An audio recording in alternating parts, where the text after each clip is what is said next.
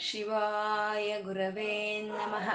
ಓಂ ಶ್ರೀ ಮಹಾಗಣಾಧಿಪತಯೇ ನಮಃ. ಓಂ ಶ್ರೀ ಲಲಿತಾಂಬಿಕಾಯೇ ನಮಃ. ವಾಗರ್ತಾವಿವ ಸಂಪೃತ್ತೌ ವಾಗರ್ತ ಪ್ರತಿಪತ್ತಯೇ. ಜಗತಃ ಪಿತರ ವಂದೇ ಪಾರ್ವತಿ ಪರಮೇಶ್ವರೌ. ಗುರುಬ್ರಹ್ಮ, ಗುರುರ್ವಿಷ್ಣು, ಗುರುದೇವೋ ಮಹೇಶ್ವರ. ಗುರುರ್ ಸಾಕ್ಷಾತ್ ಪರಬ್ರಹ್ಮ, ತಸ್ಮೈ ಶ್ರೀ ಗುರವೇ ನಮಃ. ವ್ಯಾಸಾಯ ವಿಷ್ಣುರೂಪಾಯ, ವ್ಯಾಸರೂಪಾಯ ವಿಷ್ಣವೇ. ಶ್ರುತಿಸ್ಮೃತಿಪುರಾಣಾನಾಂ ಆಲಯಂ ಕರುಣಾಲಯಂ. ನಮಾಮಿ ಭಗವತ್ಪಾದಶಂಕರಂ ಲೋಕಶಂಕರಂ. ಅಜ್ಞಾನಾಂ ಜಾಹ್ನವೀತೀರ್ಥಂ ವಿದ್ಯಾತೀರ್ಥಂ ವಿವೇಕಿನಾಂ. ಸರ್ವೇಷಾಂ ಸುಖದಂ ತೀರ್ಥಂ ಭಾರತೀತೀರ್ಥಮಾಶ್ರಯೇ शिवाय विष्णुरूपाय ಶಿವರೂಪಾಯ ವಿಷ್ಣವೇ. ಓಂ ನಮೋ ಭಗವತೆ ವಾಸುದೇವಾಯ ಶ್ರೀಮಾತ್ರೇ ನಮಃ ನಾಮ ರೂಪ ರಹಿತವಾದ ಚೈತನ್ಯವನ್ನ ನಾವು ವಿಷ್ಣು ಸಹಸ್ರ ನಾಮದಲ್ಲಿ ನಾರಾಯಣ ಬ್ರಹ್ಮ ಅಂತ ಉಪಾಸನೆ ಮಾಡ್ಕೊಳ್ತಾ ಇದ್ದೀವಿ. ಸಾವಿರ ನಾಮಗಳು ಒಬ್ಬೊಂದೇ, ಸಾವಿರ ರೂಪಗಳು ಒಬ್ಬೊಂದೇ. ಆ ಭಗವಂತನಲ್ಲಿ ಏನು ಗುಣಗಳು ಇದೆಯೋ ಅದನ್ನ ನಾವಿಲ್ಲಿ ನಾಮಗಳನ್ನಾಗಿ ಹೇಳ್ಕೊಳ್ತಾ ಇದೀವಿ. ಭಗವಂತ ಸದ್ಗತಿ ಅಂತ ಸತ್ಪುರುಷರ ಗಮನ ಯಾವ ಕಡೆ ಇರುತ್ತೋ, ಸತ್ಪುರುಷರ ಒಂದು ಧ್ಯೇಯ ಅನ್ನೋದು ಯಾವ್ದಾಗಿರುತ್ತೋ ಅದೇ ಸದ್ಗತಿ ಅಂತ. ಯಾಕೆ ಸತ್ಪುರುಷರ ಗಮನ ಆ ಕಡೆ ಯಾಕಿದೆ ಅಂತಂದ್ರೆ ಅವನು ಸತ್ಕೃತಿ ಅಂತ ಹೇಳಿದ್ರು. ಯಾವಾಗ್ಲಾದ್ರೂ ಸತ್ಕಾರ್ಯಗಳನ್ನ ಮಾಡ್ತಾ ಇರೋ ಅಂಥವ್ರನ್ನ ಸತ್ಪುರುಷರ ಆಕರ್ಷಿಸುತ್ತೆ ಆ ಸತ್ಕಾರ್ಯಗಳು ಅನ್ನೋದು. ಹಾಗೆ ಪರಮಾತ್ಮ ಮಾಡ್ತಾ ಇರೋವಂಥ ಸತ್ಕೃತಿ, ಈ ಪ್ರಪಂಚ ಅನ್ನೋ ಸತ್ಕೃತಿಯನ್ನ ಮಾಡ್ತಾ ಇರೋವಂಥ ಭಗವಂತನ ಕಡೆ ಸತ್ಪುರುಷರು ಆಕರ್ಷಿಸಲ್ಪಡ್ತಾ ಇದ್ದಾರೆ ಅಂತ ಸತ್ಕೃತಿ ಅಂತ ಸತ್ತ ಅಂದ್ರು. ಭಗವಂತ ಚೈತನ್ಯ ಸ್ವರೂಪನು. ಈ ಸಮಸ್ತವಾದ ಪ್ರಾಣಿ ಪ್ರಕೃತಿಗಳಲ್ಲಿ ಚೈತನ್ಯ ರೂಪವಾಗಿ ವ್ಯಾಪಿಸ್ಕೊಂಡಿರುವಂಥ ಪರಮಾತ್ಮವನು ಸತ್ತ. ಅದನ್ನ ನಾವು ಮನಸ್ಸಿಗೆ ಅನುಭವಕ್ಕೆ ತಂದ್ಕೊಳ್ಳೋ ಅಂಥದ್ದು ಅಂದರೆ ಈ ನಾಮ ರೂಪಗಳನ್ನು ಪಕ್ಕಕ್ಕಿಟ್ಟು ಪ್ರಕೃತಿಯಲ್ಲಿ ಪ್ರಾಣಿಗಳಲ್ಲಿ ಇರೋಂಥ ಚೈತನ್ಯವನ್ನು ನಾವು ಅನುಭವಿಸುವಂಥ ಅನುಭೂತಿನೇ ಅದೇ ಸದ್ಭೂತಿ ಅಂತ ಅಂದರು. ಆದರೆ ಐಶ್ವರ್ಯಗಳಿಗೆ ಅತ್ಯಂತ ಒಂದು ಶ್ರೇಷ್ಠವಾದಂಥ ಐಶ್ವರ್ಯ ಅಂತ ಸತ್ಪರಾಯಣ. ಭಗವಂತ ಸತ್ಪರಾಯಣ ಅಂದರೆ ಸತ್ಪುರುಷರಿಗೆ ಆಶ್ರಯವಾಗಿ ಇರೋವಂಥವನು ಭಗವಂತ ಸತ್ಪರಾಯಣನು. ಭಕ್ತರನ್ನ ಸತ್ಪರಾಯಣರು ಅಂತ ಹೇಳೋದ್ರಲ್ಲಿ ಆ ಭಗವಂತನ ಕಡೆ ಸಾಧನೆಯನ್ನು ತಗೊಂಡು ಮುಂದೆ ಹೋಗೋ ಅಂಥದ್ದನ್ನೇ ಸತ್ಪರಾಯಣ ಅಂತ ಶೂರಸೇನ ಅಂತಂದ್ರು. ಈ ಸತ್ಪುರುಷರೆಲ್ಲ ಶೂರ್ ಶೂರರು, ಶೌರ್ಯರು, ಇಂದ್ರಿಯಗಳನ್ನ ಗೆದ್ಕೊಂಡವಂಥವ್ರು ಅಂತ ಅವ್ರನ್ನ ಹೊಂದಿರೋ ಅಂತ ಪರಮಾತ್ಮ ಅವನು ಶೂರಸೇನ ಅಂತ ಯದುಶ್ರೇಷ್ಠ ಅಂತಂದ್ರು. ಯದುವಂಶದಲ್ಲಿ ಜನ್ಮ ತಾಳಿ ಬಂದಂಥ ಕೃಷ್ಣನೇ ಅವನೇ ಯದುಶ್ರೇಷ್ಠನು ಅಂತ ಹೇಳ್ತಾ ಸನ್ನಿವಾಸ. ಅವನು ಯಾರಿಗೆ ಹತ್ತಿರದಲ್ಲಿ ಇರ್ತಾನೆ ಅಂದ್ರೆ ಸತ್ಪುರುಷರಿಗೆ, ಭಕ್ತರಿಗೆ ನಿರಂತರವಾಗಿ ಹತ್ತಿರದಲ್ಲೇ ಇರುವಂತ ಪರಮಾತ್ಮ ಅವನು ಸನ್ನಿವಾಸ ಸುಯಾಮುನಃ ಈ ಶ್ಲೋಕ ಎಲ್ಲ ಕೃಷ್ಣನ ಬಗ್ಗೆ ಹೇಳ್ತಾ ಇದೆ. ಆ ಕೃಷ್ಣನು ಯಮುನಾ ಜೊತೆ, ಯಮುನಾ ನದಿ ಜೊತೆಯಲ್ಲಿ ಒಂದು ಸತ್ ಸಂಬಂಧವನ್ನು ಹೊಂದಿದಂಥ ಕೃಷ್ಣನೇ ಸುಯಾಮುನಃ ಅಂತ ಹೇಳೋದು. ಅಂದರೆ ಆ ಗೋಪಿಕರ ಜೊತೆ ರಾಸಕ್ರೀಡೆ ಆಗ್ಬೋದು, ಜಲಕ್ರೀಡೆ ಆಗ್ಬೋದು, ಒಂದು ಕಾಳಿಯ ಮರ್ದನವಾಗ್ಬೋದು, ಇಂಥ ಎಲ್ಲ ಒಂದು ಸಂಬಂಧವನ್ನು ಯಮುನಾ ಜೊತೆಯ, ಯಮುನಾ ನದಿಯ ಜೊತೆಯನ್ನ ಕೃಷ್ಣನ್ ಹೊಂದಿರ್ತಾನೆ ಅಂತ ಸುಯಾಮುನಃ ಅಂತ ಹೇಳ್ತಾ, ಅವನು ಯಾರು ಅಂತಂದ್ರೆ ಭೂತಾವಾಸ ಅಂತಂದ್ರು. ಅಂದ್ರೆ ಎಲ್ಲ ಪ್ರಾಣಿಗಳಲ್ಲಿ ಯಾರು ವಾಸವಾಗಿದಾನೋ ಅವನೇ ಭೂತಾವಾಸ ವಾಸುದೇವ ಕಾಣಿಸ್ತಾ ಇಲ್ಲ. ಎಲ್ಲ ಪ್ರಕೃತಿ ಪ್ರಾಣಿಗಳಲ್ಲಿ ಅವನು ಸೇರ್ಕೊಂಡಿದ್ದಾನೆ. ಅವನಿರೋದಕ್ಕೆ ಇವೆಲ್ಲ ಜೀವಂತವಾಗಿದೆ. ಆದರೆ ಅವನು ಕಾಣಿಸ್ತಾ ಇದ್ದಾನೆ ಅಂದರೆ ಕಾಣಿಸ್ತಾ ಇಲ್ಲ. ವಾಸುದೇವ ಸರ್ವಾಸು ನಿಲಯ. ಎಲ್ಲ ಪ್ರಾಣಿಗಳಿಗೂ, ಎಲ್ಲ ಪ್ರಾಣಕ್ಕೂ ಯಾರು ಆಧಾರವಾಗಿ, ನಿಲಯವಾಗಿ ಇದಾನೋ ಅವನು ಸರ್ವಾಸು ನಿಲಯ. ಅನಲಹ, ಅವನೊಂದು ನಿದ್ದೆ ಅನ್ನೋದು ಮಾಡ್ದಲೆ, ಕಣ್ಣಿನ ರೆಪ್ಪೆ ಅನ್ನೋದು ಹೊಡಿದಲೆ ಈ ಸಮಸ್ತ ಪ್ರಕೃತಿ ಪ್ರಾಣಿಗಳನ್ನು ಕಾಪಾಡ್ಕೊಳ್ತಾ ಇರುವಂತ ಪರಮಾತ್ಮ ಅವನು ಅನಲಹ ಅಂತ. ಅನಲ ಅಂತಂದ್ರೆ ತೃಪ್ತಿ ಇಲ್ದಲೆ ಇರೋವನು ಅಂತ. ಅಂದ್ರೆ ಪರಮಾತ್ಮನಿಗೆ ಈ ಪ್ರಪಂಚಕ್ಕಾಗಿ ಎಷ್ಟು ಮಾಡಿದ್ರು, ಭಕ್ತರಿಗಾಗಿ ಎಷ್ಟು ಮಾಡಿದ್ರು, ಆ ಸಾಕು ಇನ್ನ ಅಂತ ತೃಪ್ತಿ ಪಡೆದಲೇ ಇರುವಂತ ಭಗವಂತ ಅವನು ಅನಲಹ ಭಕ್ತರಿಗೆ ಅವನನ್ನು ಎಷ್ಟು ನಾಮವನ್ನು ಜಪ ಮಾಡಿದ್ರು, ಅವನು ಎಷ್ಟು ಧ್ಯಾನವನ್ನು ಮಾಡಿದ್ರು, ಅವನನ್ನ ಕತೆಗಳನ್ನ ಎಷ್ಟು ಕೇಳಿದ್ರು, ಹೇಳಿದ್ರು ತೃಪ್ತಿ ಸಿಕ್ಕಲ್ಲ ಅಂತ ಅವನು ಅನಲಹ ಅಂತ ಹೇಳ್ತಾ ದೃಪ್ತ. ಇವಾಗ ಹೇಳ್ಕೊಂಡಂತ ಎಲ್ಲ ಗುಣಗಳನ್ನು ಹೊಂದಿದ್ದಂಥ ಅವನ ದೃಪ್ತ, ದುರ್ಧರ. ಅಷ್ಟು ಸುಲಭವಾಗಿ ಸಿಕ್ಕೋನಲ್ಲ ಅವನು ದುರ್ಧರ ಎಂಥ ವೇದಗಳಿಗೆ ಸಹಿತನೂ ಪರಮಾತ್ಮನ ಒಂದು ತತ್ವವನ್ನು ಹಿಡ್ಕೊಳ್ಳೋದು ಅತಿ ಕಷ್ಟವಾಗಿತ್ತು ಅಂತ. ದುರ್ಧರ ಅಪರಾಜಿತ, ಅವನಿಗೆ ಅಪರಾಜಯವೇ ಇಲ್ಲ ಅಂತ ಹೇಳೋವಂಥದ್ದು ಪರವಾಸುದೇವನಿಗೆ ಅಪರಾಜಯ ಬಂದಿದ್ದು ನಾನು ನೋಡಲಿಲ್ಲ ಅಂತ ಚರಕ ಸಮ್ಮತಿ, ಸಮ್ಮತಿಯಲ್ಲಿ ಆ ಚರಕರು ಹೇಳಿರೋ ಅಂಥದ್ದು ವಾಸುದೇವನಿಗೆ ಅಪಜಯವೇ ಇಲ್ಲ ಅಂತ. ಅಂದರೆ ಇಲ್ಲ, ವಾಸುದೇವನಿಗೆ ಅಪಜಯ ಇಲ್ಲ ಅಂತಂದರೆ ವಾಸುದೇವ ನಾಮಕ್ಕೆ, ಆ ಹರಿನಾಮಕ್ಕೆ, ಆ ಹರಿಯ ನಾಮ ಸ್ಮರಣೆಯನ್ನು ಯಾರು ಮಾಡ್ತಾ ಇರ್ತಾರೋ ಅಂಥವ್ರಿಗೆ ಅಪಜಯ ಇಲ್ಲ ಅಂತ ಹೇಳೋ ಅಂಥದ್ದು ಮುಂದಿನ ಶ್ಲೋಕ ಎಪ್ಪತ್ತು ಏಳನೆಯ ಶ್ಲೋಕ. ಇದು ಒಂಬತ್ತು ನಾಮಗಳಿಂದ ಕೂಡಿರೋ ಅಂಥದ್ದು ವಿಶ್ವಮೂರ್ತಿರ್ ಮಹಾಮೂರ್ತಿರ್ ದೀಪ್ತ ಮೂರ್ತಿರಮೂರ್ತಿ ಮಾಂ ಅನೇಕ ಮೂರ್ತಿರವ್ಯಕ್ತ ಶತಮೂರ್ತಿ ಶತಾನನಃ ಅಂತ. ಇದ್ರದ್ದೇ ಮುಂದುವರೆದ ಭಾಗ ಅಂತ ಅಂದ್ರೆ ಅದು ಎಪ್ಪತ್ ಎಂಟನೆಯ ಶ್ಲೋಕ. ಏಕೋ ನೈಕ ಸವಕ್ಕ ಕಿಂ ಎತ್ತತ್ ಪದಮನುತ್ತಮಂ. ಲೋಕ ಬಂಧುರ್ಲೋಕನಾಥೋ ಮಾಧವೋ ಭಕ್ತವತ್ಸಲಹ ಅಂತ ಅದ್ರ ಮುಂದುವರೆದ ಭಾಗವಾಗಿ ಹೇಳ್ತಾ ಇರುವಂತಹದ್ದು ವಿಶ್ವಮೂರ್ತಿ ಅಂತಂದ್ರು, ಭಗವಂತ ವಿಶ್ವಮೂರ್ತಿ. ಅಂದ್ರೆ ಈ ಕಾಣಿಸ್ತಾ ಇರುವಂತ ಈ ಪ್ರಪಂಚವನ್ನೆಲ್ಲ ತಾನು ಶರೀರವನ್ನಾಗಿ ಮಾಡ್ಕೊಂಡಿರೋ ಪರಮಾತ್ಮ ಅವನು ವಿಶ್ವಮೂರ್ತಿ ಅಂತ. ವಿಶ್ವ ಅಂತಂದ್ರೆ ಸಮಸ್ತವು ಅಂತ, ಸರ್ವಸ್ವವು, ಸಮನ್, ಸಮಸ್ತವು ಅಂತ. ಅನಂತವಾಗಿರುವಂಥದ್ದು ಅಂದ್ರೆ ಸಮಸ್ತವೋ, ಸರ್ವವೋ, ಎಲ್ಲವೂ ಭಗವಂತನ ಶರೀರದಲ್ಲಿ ಇರುವಂತ ಅಂಗಾಂಗಗಳೇ ಅಂತ ಹೇಳುವಂತ ನಾಮವೇ ವಿಶ್ವಮೂರ್ತಿ ಅಂತ ಹೇಳ್ತಾ ಇರುವಂಥದ್ದು ಅಹಮಾತ್ಮ ಗುಡಾಕೇಶ ಸರ್ವಭೂತೆ ಸರ್ವಭೂತ ಶಯಸ್ಥಿತ ಅಂತಂದ್ರೆ ಎಲ್ಲ ಪ್ರಾಣಿಗಳಲ್ಲಿ ಯಾರು ಆತ್ಮರೂಪವಾಗಿ ಇದಾನೋ ಅವನೇ ಪರಮಾತ್ಮ ಅಂತ ಭಗವದ್ಗೀತೆಯ ವಚನ. ಅಂದ್ರೆ ಎಲ್ಲ ಈ ಚಿತ್ರ ವಿಚಿತ್ರವಾಗಿ ಸೃಷ್ಟಿಯಾಗಿರುವಂಥ ಈ ಪ್ರಪಂಚದಲ್ಲೆಲ್ಲ ವ್ಯಾಪಿಸ್ಕೊಂಡಿರೋ ಅಂಥ ಪರಮಾತ್ಮ ಅವನು ವಿಶ್ವಮೂರ್ತಿ ಅಂತ. ಈ ವಿಶ್ವವೆಲ್ಲ ಅವನ ಮೂರ್ತಿನೇ ಅಂತ. ಇದನ್ನೇ ವೇದಗಳು ಸ್ತುತಿಸ್ತು ಸ್ತುತಿಸ್ತು ಭಗವಂತನನ್ನ ತ್ರಿಭುವನ ವಪುಷಂ ವಿಷ್ಣುಮೀಶಂ ನಮಾಮಿ ಅಂತ. ತ್ರಿಭುವನ ವಪುಷಂ ಅಂದ್ರೆ ಮೂರು ಲೋಕಗಳನ್ನ ತನ್ನ ಶರೀರವನ್ನಾಗಿ ಮಾಡ್ಕೊಂಡಿರುವಂತ ನಾರಾಯಣನಿಗೆ ನಮಸ್ತು ನಮಸ್ತೆಸ್ತು ಅಂತ ಹೇಳಿರೋ ಅಂಥದ್ದು ಅಂದ್ರೆ ಮೂರು ಲೋಕಗಳಲ್ಲಿ ನಾರಾಯಣನ ಒಂದು ಶರೀರವಾಗಿದೆ ಅಂತ ಅಂದ್ರೆ ಪರಮಾತ್ಮನ ಶಿರೋಭಾಗ ಅನ್ನೋದು ಆಕಾಶದಲ್ಲಿ ಇದ್ರೆ ಭಗವಂತನ ಒಂದು ಹರಿಯ ಒಂದು ಪಾದಗಳು ಪಾತಾಳ ಲೋಕದಲ್ಲಿದೆ. ಅವನ ಮಧ್ಯದ ಭಾಗ ಭೂಮಿ ನಾಭಿಸ್ಥಾನ ಈ ಭೂಮಿಯಾಗಿದೆ ಅಂತ ತ್ರಿಭುವನ ವಪುಷಂ ವಿಷ್ಣುಮೀಶಂ ಅಂತ ಹೇಳಿದ್ರು. ಅಂದ್ರೆ ಈ ಮೂರು ಲೋಕಗಳನ್ನು ತನ್ನ ಶರೀರವನ್ನಾಗಿ ಹೊಂದಿರೋ ಅವನು ವಿಶ್ವಮೂರ್ತಿ ಅಂತ. ಸೂರ್ಯಚಂದ್ರರೇ ಅವನ ನೇತ್ರಗಳು. ಈ ಕಿರೀಟವೇ ಹೋಗಿ ಅವನ ಆಕಾಶವನ್ನು ತಗಲಿದ್ರೆ ಆ ಕಿರೀಟದಲ್ಲಿ ಇರೋಂಥ ಮಾಣಿಕ್ಯಗಳು, ಮುತ್ತುಗಳು, ರತ್ನಗಳು ಅವೇ ಗ್ರಹ ನಕ್ಷತ್ರ ಮಂಡಳಗಳು ಅಂತ ವರ್ಣನೆ ಮಾಡಿರೋ ಅಂತ ಅಂದ್ರೆ ಪರ್ವ, ಪರಮಾತ್ಮ ವಿಶ್ವ ರೂಪದಲ್ಲಿ ಅವನು ಸಮಸ್ತವಾಗಿ ವಿಶ್ವವನ್ನೇ ತನ್ನ ಶರೀರವನ್ನಾಗಿ ಹೊಂದಿದ್ದಾನೆ ಅಂತ ವಿಶ್ವಮೂರ್ತಿ ಅಂತ ಅಂದ್ರು. ಈ ವಿಶ್ವಮೂರ್ತಿ ಆದಂತ ಈ ಮೂರ್ತಿ ಅನ್ನೋದನ್ನ ಮಾಯೆಯನ್ನು ತೋರಿಸುತ್ತೆ. ಭಗವಂತ ಈ ವಿಶ್ವದಲ್ಲಿ ಎಲ್ಲ ತನ್ನ ಮಾಯೆಯನ್ನ ವ್ಯಾಪಿಸ್ಬಿಟ್ಟಿದ್ದಾನೆ. ಒಂದು ಸಣ್ಣ ಕಣದಿಂದ ಹಿಡಿದು ಈ ಬ್ರಹ್ಮದೇವರವರೆಗೂ ಎಲ್ಲ ಕಡೆ ಈ ಮಾಯೆ ಅನ್ನೋದು ಮುಚ್ಕೊಂಡಿದೆ ಈ ಮಾಯೆಯಿಂದನೇ ಈ ಪ್ರ ವಿಶ್ವವನ್ನು ಸೃಷ್ಟಿ ಮಾಡಿ, ಈ ವಿಶ್ವವನ್ನು ಶರೀರವನ್ನಾಗಿ ಹೊಂದಿರುವಂತ ನಾರಾಯಣ ಅವನು ವಿಶ್ವಮೂರ್ತಿ ಅಂತ ಹೇಳೋದು. ಮಾಯೆ ಅಂತಂದ್ರೆ ಇರೋದು ಇಲ್ದಲೇ ಇರೋ ಹಾಗೆ ಕಾಣಿಸುತ್ತೆ. ಇಲ್ದಲೇ ಇರೋದು ಇರೋ ಹಾಗೆ ಕಾಣಿಸುತ್ತೆ. ಅದನ್ನೇ ಮಾಯೆ ಅಂತ ಹೇಳೋದು. ಏನು ಮಾಯವಾಗಿ ಹೋದ್ಯಾ ಅಂತ ಹೇಳ್ತೀವಿ ನಾವು. ಕಾಣಿಸ್ತಾ ಇಲ್ಲ, ಮಾಯವಾಗಿ ಹೊರಟೋದಿ ಅಂತ. ಅಯ್ಯೋ, ಇದು ಇಲ್ವೇ ಇಲ್ಲ, ಇದು ಕಾಣಿಸ್ತಾ ಇದೆ, ಏನೋ ಇದೆಲ್ಲ ಮಹಾಮಾಯೆ ಅಂತ ಹೇಳ್ತೀವಿ. ಅಂದ್ರೆ ಇರೋದು ಇಲ್ದಲೇ ಇರೋ ಹಾಗೆ, ಇಲ್ದಲೇ ಇರೋದು ಇರೋ ಹಾಗೆ ಕಾಣಿಸೋದೆ ಮಾಯೆ ಅಂತ. ಪ್ರಪಂಚ ಈ ವಿಶ್ವ ಎಲ್ಲ ಇರಲ್ಲ, ಹೊರಟೋಗೋದೆ. ಆದ್ರೆ ಇದು ಇದೆ ಅನ್ನೋ ಹಾಗೆ ಕಾಣಿಸ್ತಾ ಇದೆ. ಈ ವಿಶ್ವದೊಳಗೆ ಇರೋ ಅಂಥ ಚೈತನ್ಯ ಅದು ಶಾಶ್ವತವಾಗಿರೋದು. ಆದರೆ ಅದು ಕಾಣಿಸ್ತಾ ಇಲ್ಲ ಅಂತ ವಿಶ್ವಮ ವಿಶ್ವಮೂರ್ತಿ ಅಂತಂದ್ರು.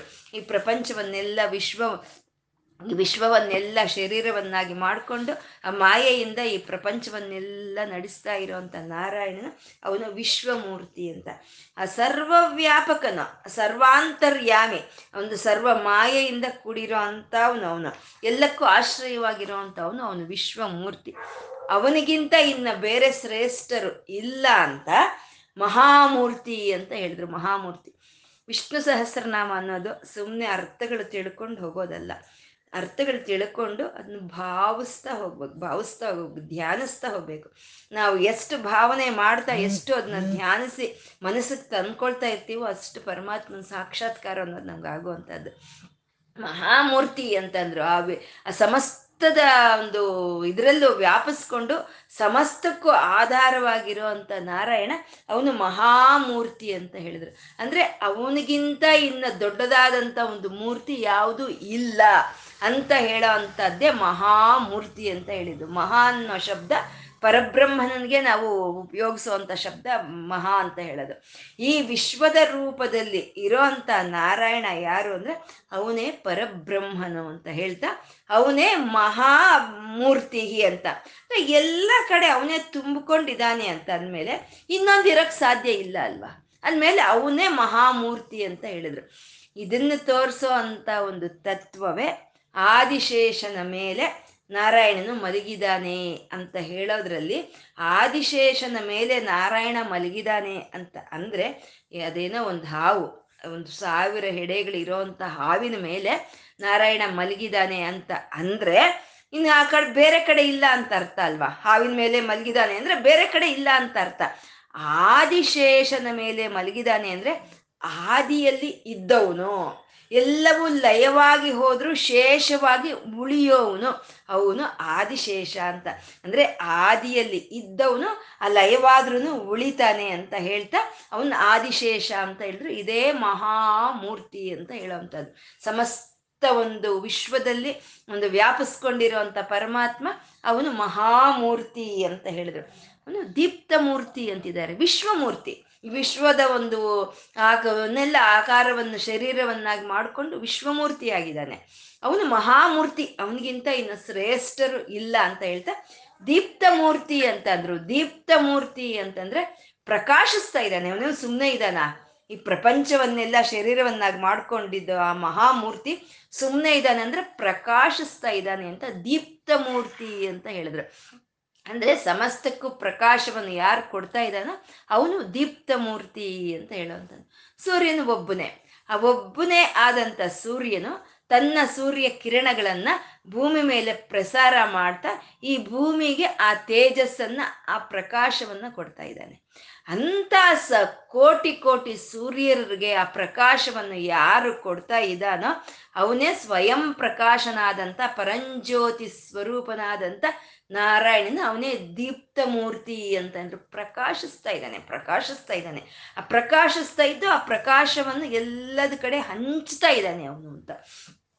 ಇದು ಆ ಆ ಪರಂಜ್ಯೋತಿ, ಆ ಸ್ವಯಂ ಪ್ರೇರಿತವಾದಂಥ ಪರಂಜ್ಯೋತಿ ಎಲ್ಲಿದೆಯೋ ಅಲ್ಲಿ ಸೂರ್ಯನ ಬೆಳಕು ಅನ್ನೋದು ಗಣನೆಗೆ ಬರೋದಿಲ್ಲ ಅಂತ. ಅಂದ್ರೆ ನಾವು ಮಠ ಮಠ ಮಧ್ಯಾಹ್ನ ಒಂದು ಮೂವತ್ತು ಡಿಗ್ರಿ, ಮೂವತ್ತೆರಡು ಡಿಗ್ರಿ ಟೆಂಪರೇಚರ್ ಇರೋ ಅಂತ ಒಂದು ಮಧ್ಯಾಹ್ನದಲ್ಲಿ ಒಂದು ಸಣ್ಣ ದೀಪವನ್ನು ನಾವು ಹಚ್ಚಿ ಇಟ್ಟರೆ ಆ ದೀಪದ ಬೆಳಕು ನಮಗೆ ಗಣನೆಗೆ ಬರೋದಿಲ್ಲ. ಹಾಗೆ ಈ ಪರಂಜ್ಯೋತಿ ಸ್ವಯಂ ಪ್ರಕಾಶವಾಗಿ ಪ್ರಕಾಶಿಸ್ತಾ ಇರುವಂತ ಈ ದೀಪ್ತಿಮ ಮೂರ್ತಿ ಎಲ್ಲಿದೆಯೋ ಅಲ್ಲಿ ಸೂರ್ಯನ ಬೆಳಕು ಅನ್ನೋದೇ ಗಣನೆಗೆ ಬರೋದಿಲ್ಲ ಅಂತ. ಏಕೆಂದ್ರೆ ಸಾವಿರ ಸಾವಿರಾರು ಕೋಟಿ ಸೂರ್ಯಗಳಿಗೆ ಪ್ರಕಾಶ ಕೊಡುವಂತ ಪ್ರಕಾಶ ಅವನಲ್ಲಿದೆ. ಉದ್ಯದ್ಭಾನು ಸಹಸ್ರಾಭ ಅಂತ ನಾವು ಹೇಳ್ಕೊಂಡಿರೋ ಹಾಗೆ ಲಲಿತಾ ಸಹಸ್ರನಾಮ ಅಂತ ಒಂದು ಪ್ರಕಾಶವನ್ನು ಕೊಡ್ತಾ ಇರುವಂತ ನಾರಾಯಣ ಅವನು ದೀಪ್ತಿಮಾನ್ ಅಂತ ಹೇಳಿದ್ರು. ದೀಪ್ತಿ ಅಂತ ಅಂದ್ರೆ ಐಶ್ವರ್ಯ ಅಂತ, ಬಲ ಅಂತ, ಮತ್ತೆ ಈ ವೈಭವ ಅಂತ ಅನೇಕವಾದ ಅರ್ಥಗಳಿರುವಂಥದ್ದು ಅಂದ್ರೆ ಐಶ್ವರ್ಯವಾಗ್ಬೋದು, ಬಲವಾಗ್ಬೋದು, ವೈಭವವಾಗ್ಬೋದು, ಎಲ್ಲ ಪ್ರಾಣಿಗಳಿಗೂ, ಎಲ್ಲ ಪ್ರಾಣಿಗಳಲ್ಲೂ ವೈಭವ ಅಂತ ಇದೆ. ಮನುಷ್ಯರಲ್ಲೇ ಇರೋದಲ್ಲ. ಪ್ರತಿಯೊಂದು ಪ್ರಾಣಿಗೂ ಅದೇ ಆದ್ರಂತ ಒಂದು ವೈಭವ ಅನ್ನೋದಿದೆ. ಇವಾಗ ನೀರಿನಲ್ಲಿ ಇರೋ ಒಂದು ಮೀನಿಗೆ ಕಣ್ಣಿನ ರೆಪ್ಪೆನೇ ಇರೋದಿಲ್ಲ. ಎಂಥ ವೈಭವ ಅಲ್ವಾ ಅದ್ರದ್ದು? ಅಂತ. ಹಾಗೆ ಪ್ರತಿಯೊಂದು ಪ್ರಾಣಿಗೂ ಆ ವೈಭವ ಅನ್ನೋದು ಇದೆ. ಈ ಮನುಷ್ಯರಿಗೆ ಈ ಮಾತಾಡೋ ಅನ್ನೋದೇ ಒಂದು ವೈಭವ. ಈ ವೈಭವ ಇನ್ಯಾವುದೇ ಪ್ರಾಣಿಗೂ ಇಲ್ಲ. ಇಂಥ ವೈಭವ, ಇಂಥ ಬಲ, ಇಂಥ ಐಶ್ವರ್ಯ ಯಾರಿಂದ ಬರ್ತಾ ಇದೆಯೋ ಅವನೇ ದೀಪ್ತಿಮಾ ದೀಪ್ತ ಮೂರ್ತಿ ಅಂತ ಹೇಳಿದ್ರು. ಆ ವಿಶ್ವಮೂರ್ತಿ ಆದಂಥವನು ಅವನೇ ಮಹಾಮೂರ್ತಿ, ಅವನೇ ದೀಪ್ತ ಮೂರ್ತಿ ಅವನಿಂದನೇ ಈ ಐಶ್ವರ್ಯಗಳೆಲ್ಲ ಬರ್ತಾ ಇದೆ ಅಂತ ಅಮೂರ್ತಿಮಾನ್ ಅಂತ ಇದ್ದಾರೆ. ಅಂದ್ರೆ ಅವನು ವಿಶ್ವಮೂರ್ತಿ ಅವನು ಮಹಾಮೂರ್ತಿ ಅಂತ ಅಂದ್ರೆ ಅವನು ಏನೋ ಒಂದು ಆಕಾರದಲ್ಲಿ ಇದ್ದಾನೆ ಅಂತ ತಿಳ್ಕೊಬೇಡಿ. ಅವರು ಅಮೂರ್ತಿಮಾನ್ ಅಂತ ಇದ್ದಾರೆ ಅಂದ್ರೆ ನಾವು ಹೇಳ್ಕೊಳ್ತೀವಲ್ವಾ? ರೂಪ, ನಾಮ, ರೂಪ, ರಹಿತ, ಚೈತನ್ಯ ಅಂತ. ಇವನ್ಗೆ ಯಾವುದು ರೂಪ ಅಂತ ಇಲ್ಲ ಇವನ್ಗೆ, ಇವನು ಅಮೂರ್ತಿಮಾನಿ. ಯಾವುದು ಮೂರ್ತಿ ರೂಪದಲ್ಲಿ ಇವನು ವ್ಯಕ್ತವಾಗೋನಲ್ಲ. ತತ್ವದ ಮೂಲಕ ವ್ಯಕ್ತವಾಗೋನೆ ಭಗವಂತ ಅಂತ ಹೇಳ್ತಾ ಇರುವಂತ ನಾಮ ಅಮೂರ್ತಿಮಾನ್ ಅಂತ. ಅವನಿಗೆ ಯಾವುದು ಮೂರ್ತಿ, ಯಾವುದು ಶರೀರ ಅಂತ ಇಲ್ಲ ಅಂತ.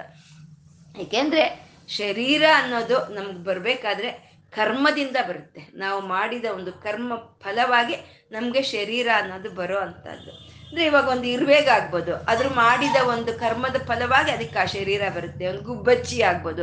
ಒಂದು ಹಾವಾಗ್ಬೋದು ಯಾವುದಾದ್ರೂ ಸರಿ.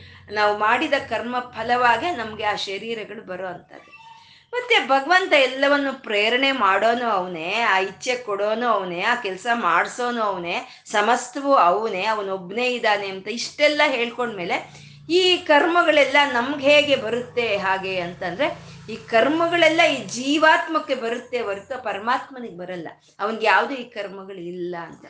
ಒಂದು ದೀಪದ ಒಂದು ಒಂದು ಕಂಬ, ಒಂದು ಬೀದಿ ಕಂಬದ ದೀಪದ ಒಂದು ಬೆಳಕಿನಲ್ಲಿ ಒಬ್ಬ ಕೂತ್ಕೊಂಡು ಒಬ್ಬ ಹುಡುಗ ಓದ್ಕೊಳ್ತಾ ಇದ್ದಾನೆ ಸ್ಟ್ರೀಟ್ ಲೈಟ್ ಅದ್ರ ಕೆಳಗೆ ಕೂತ್ಕೊಂಡು ಓದ್ಕೊಳ್ತಾ ಇದ್ದಾನೆ.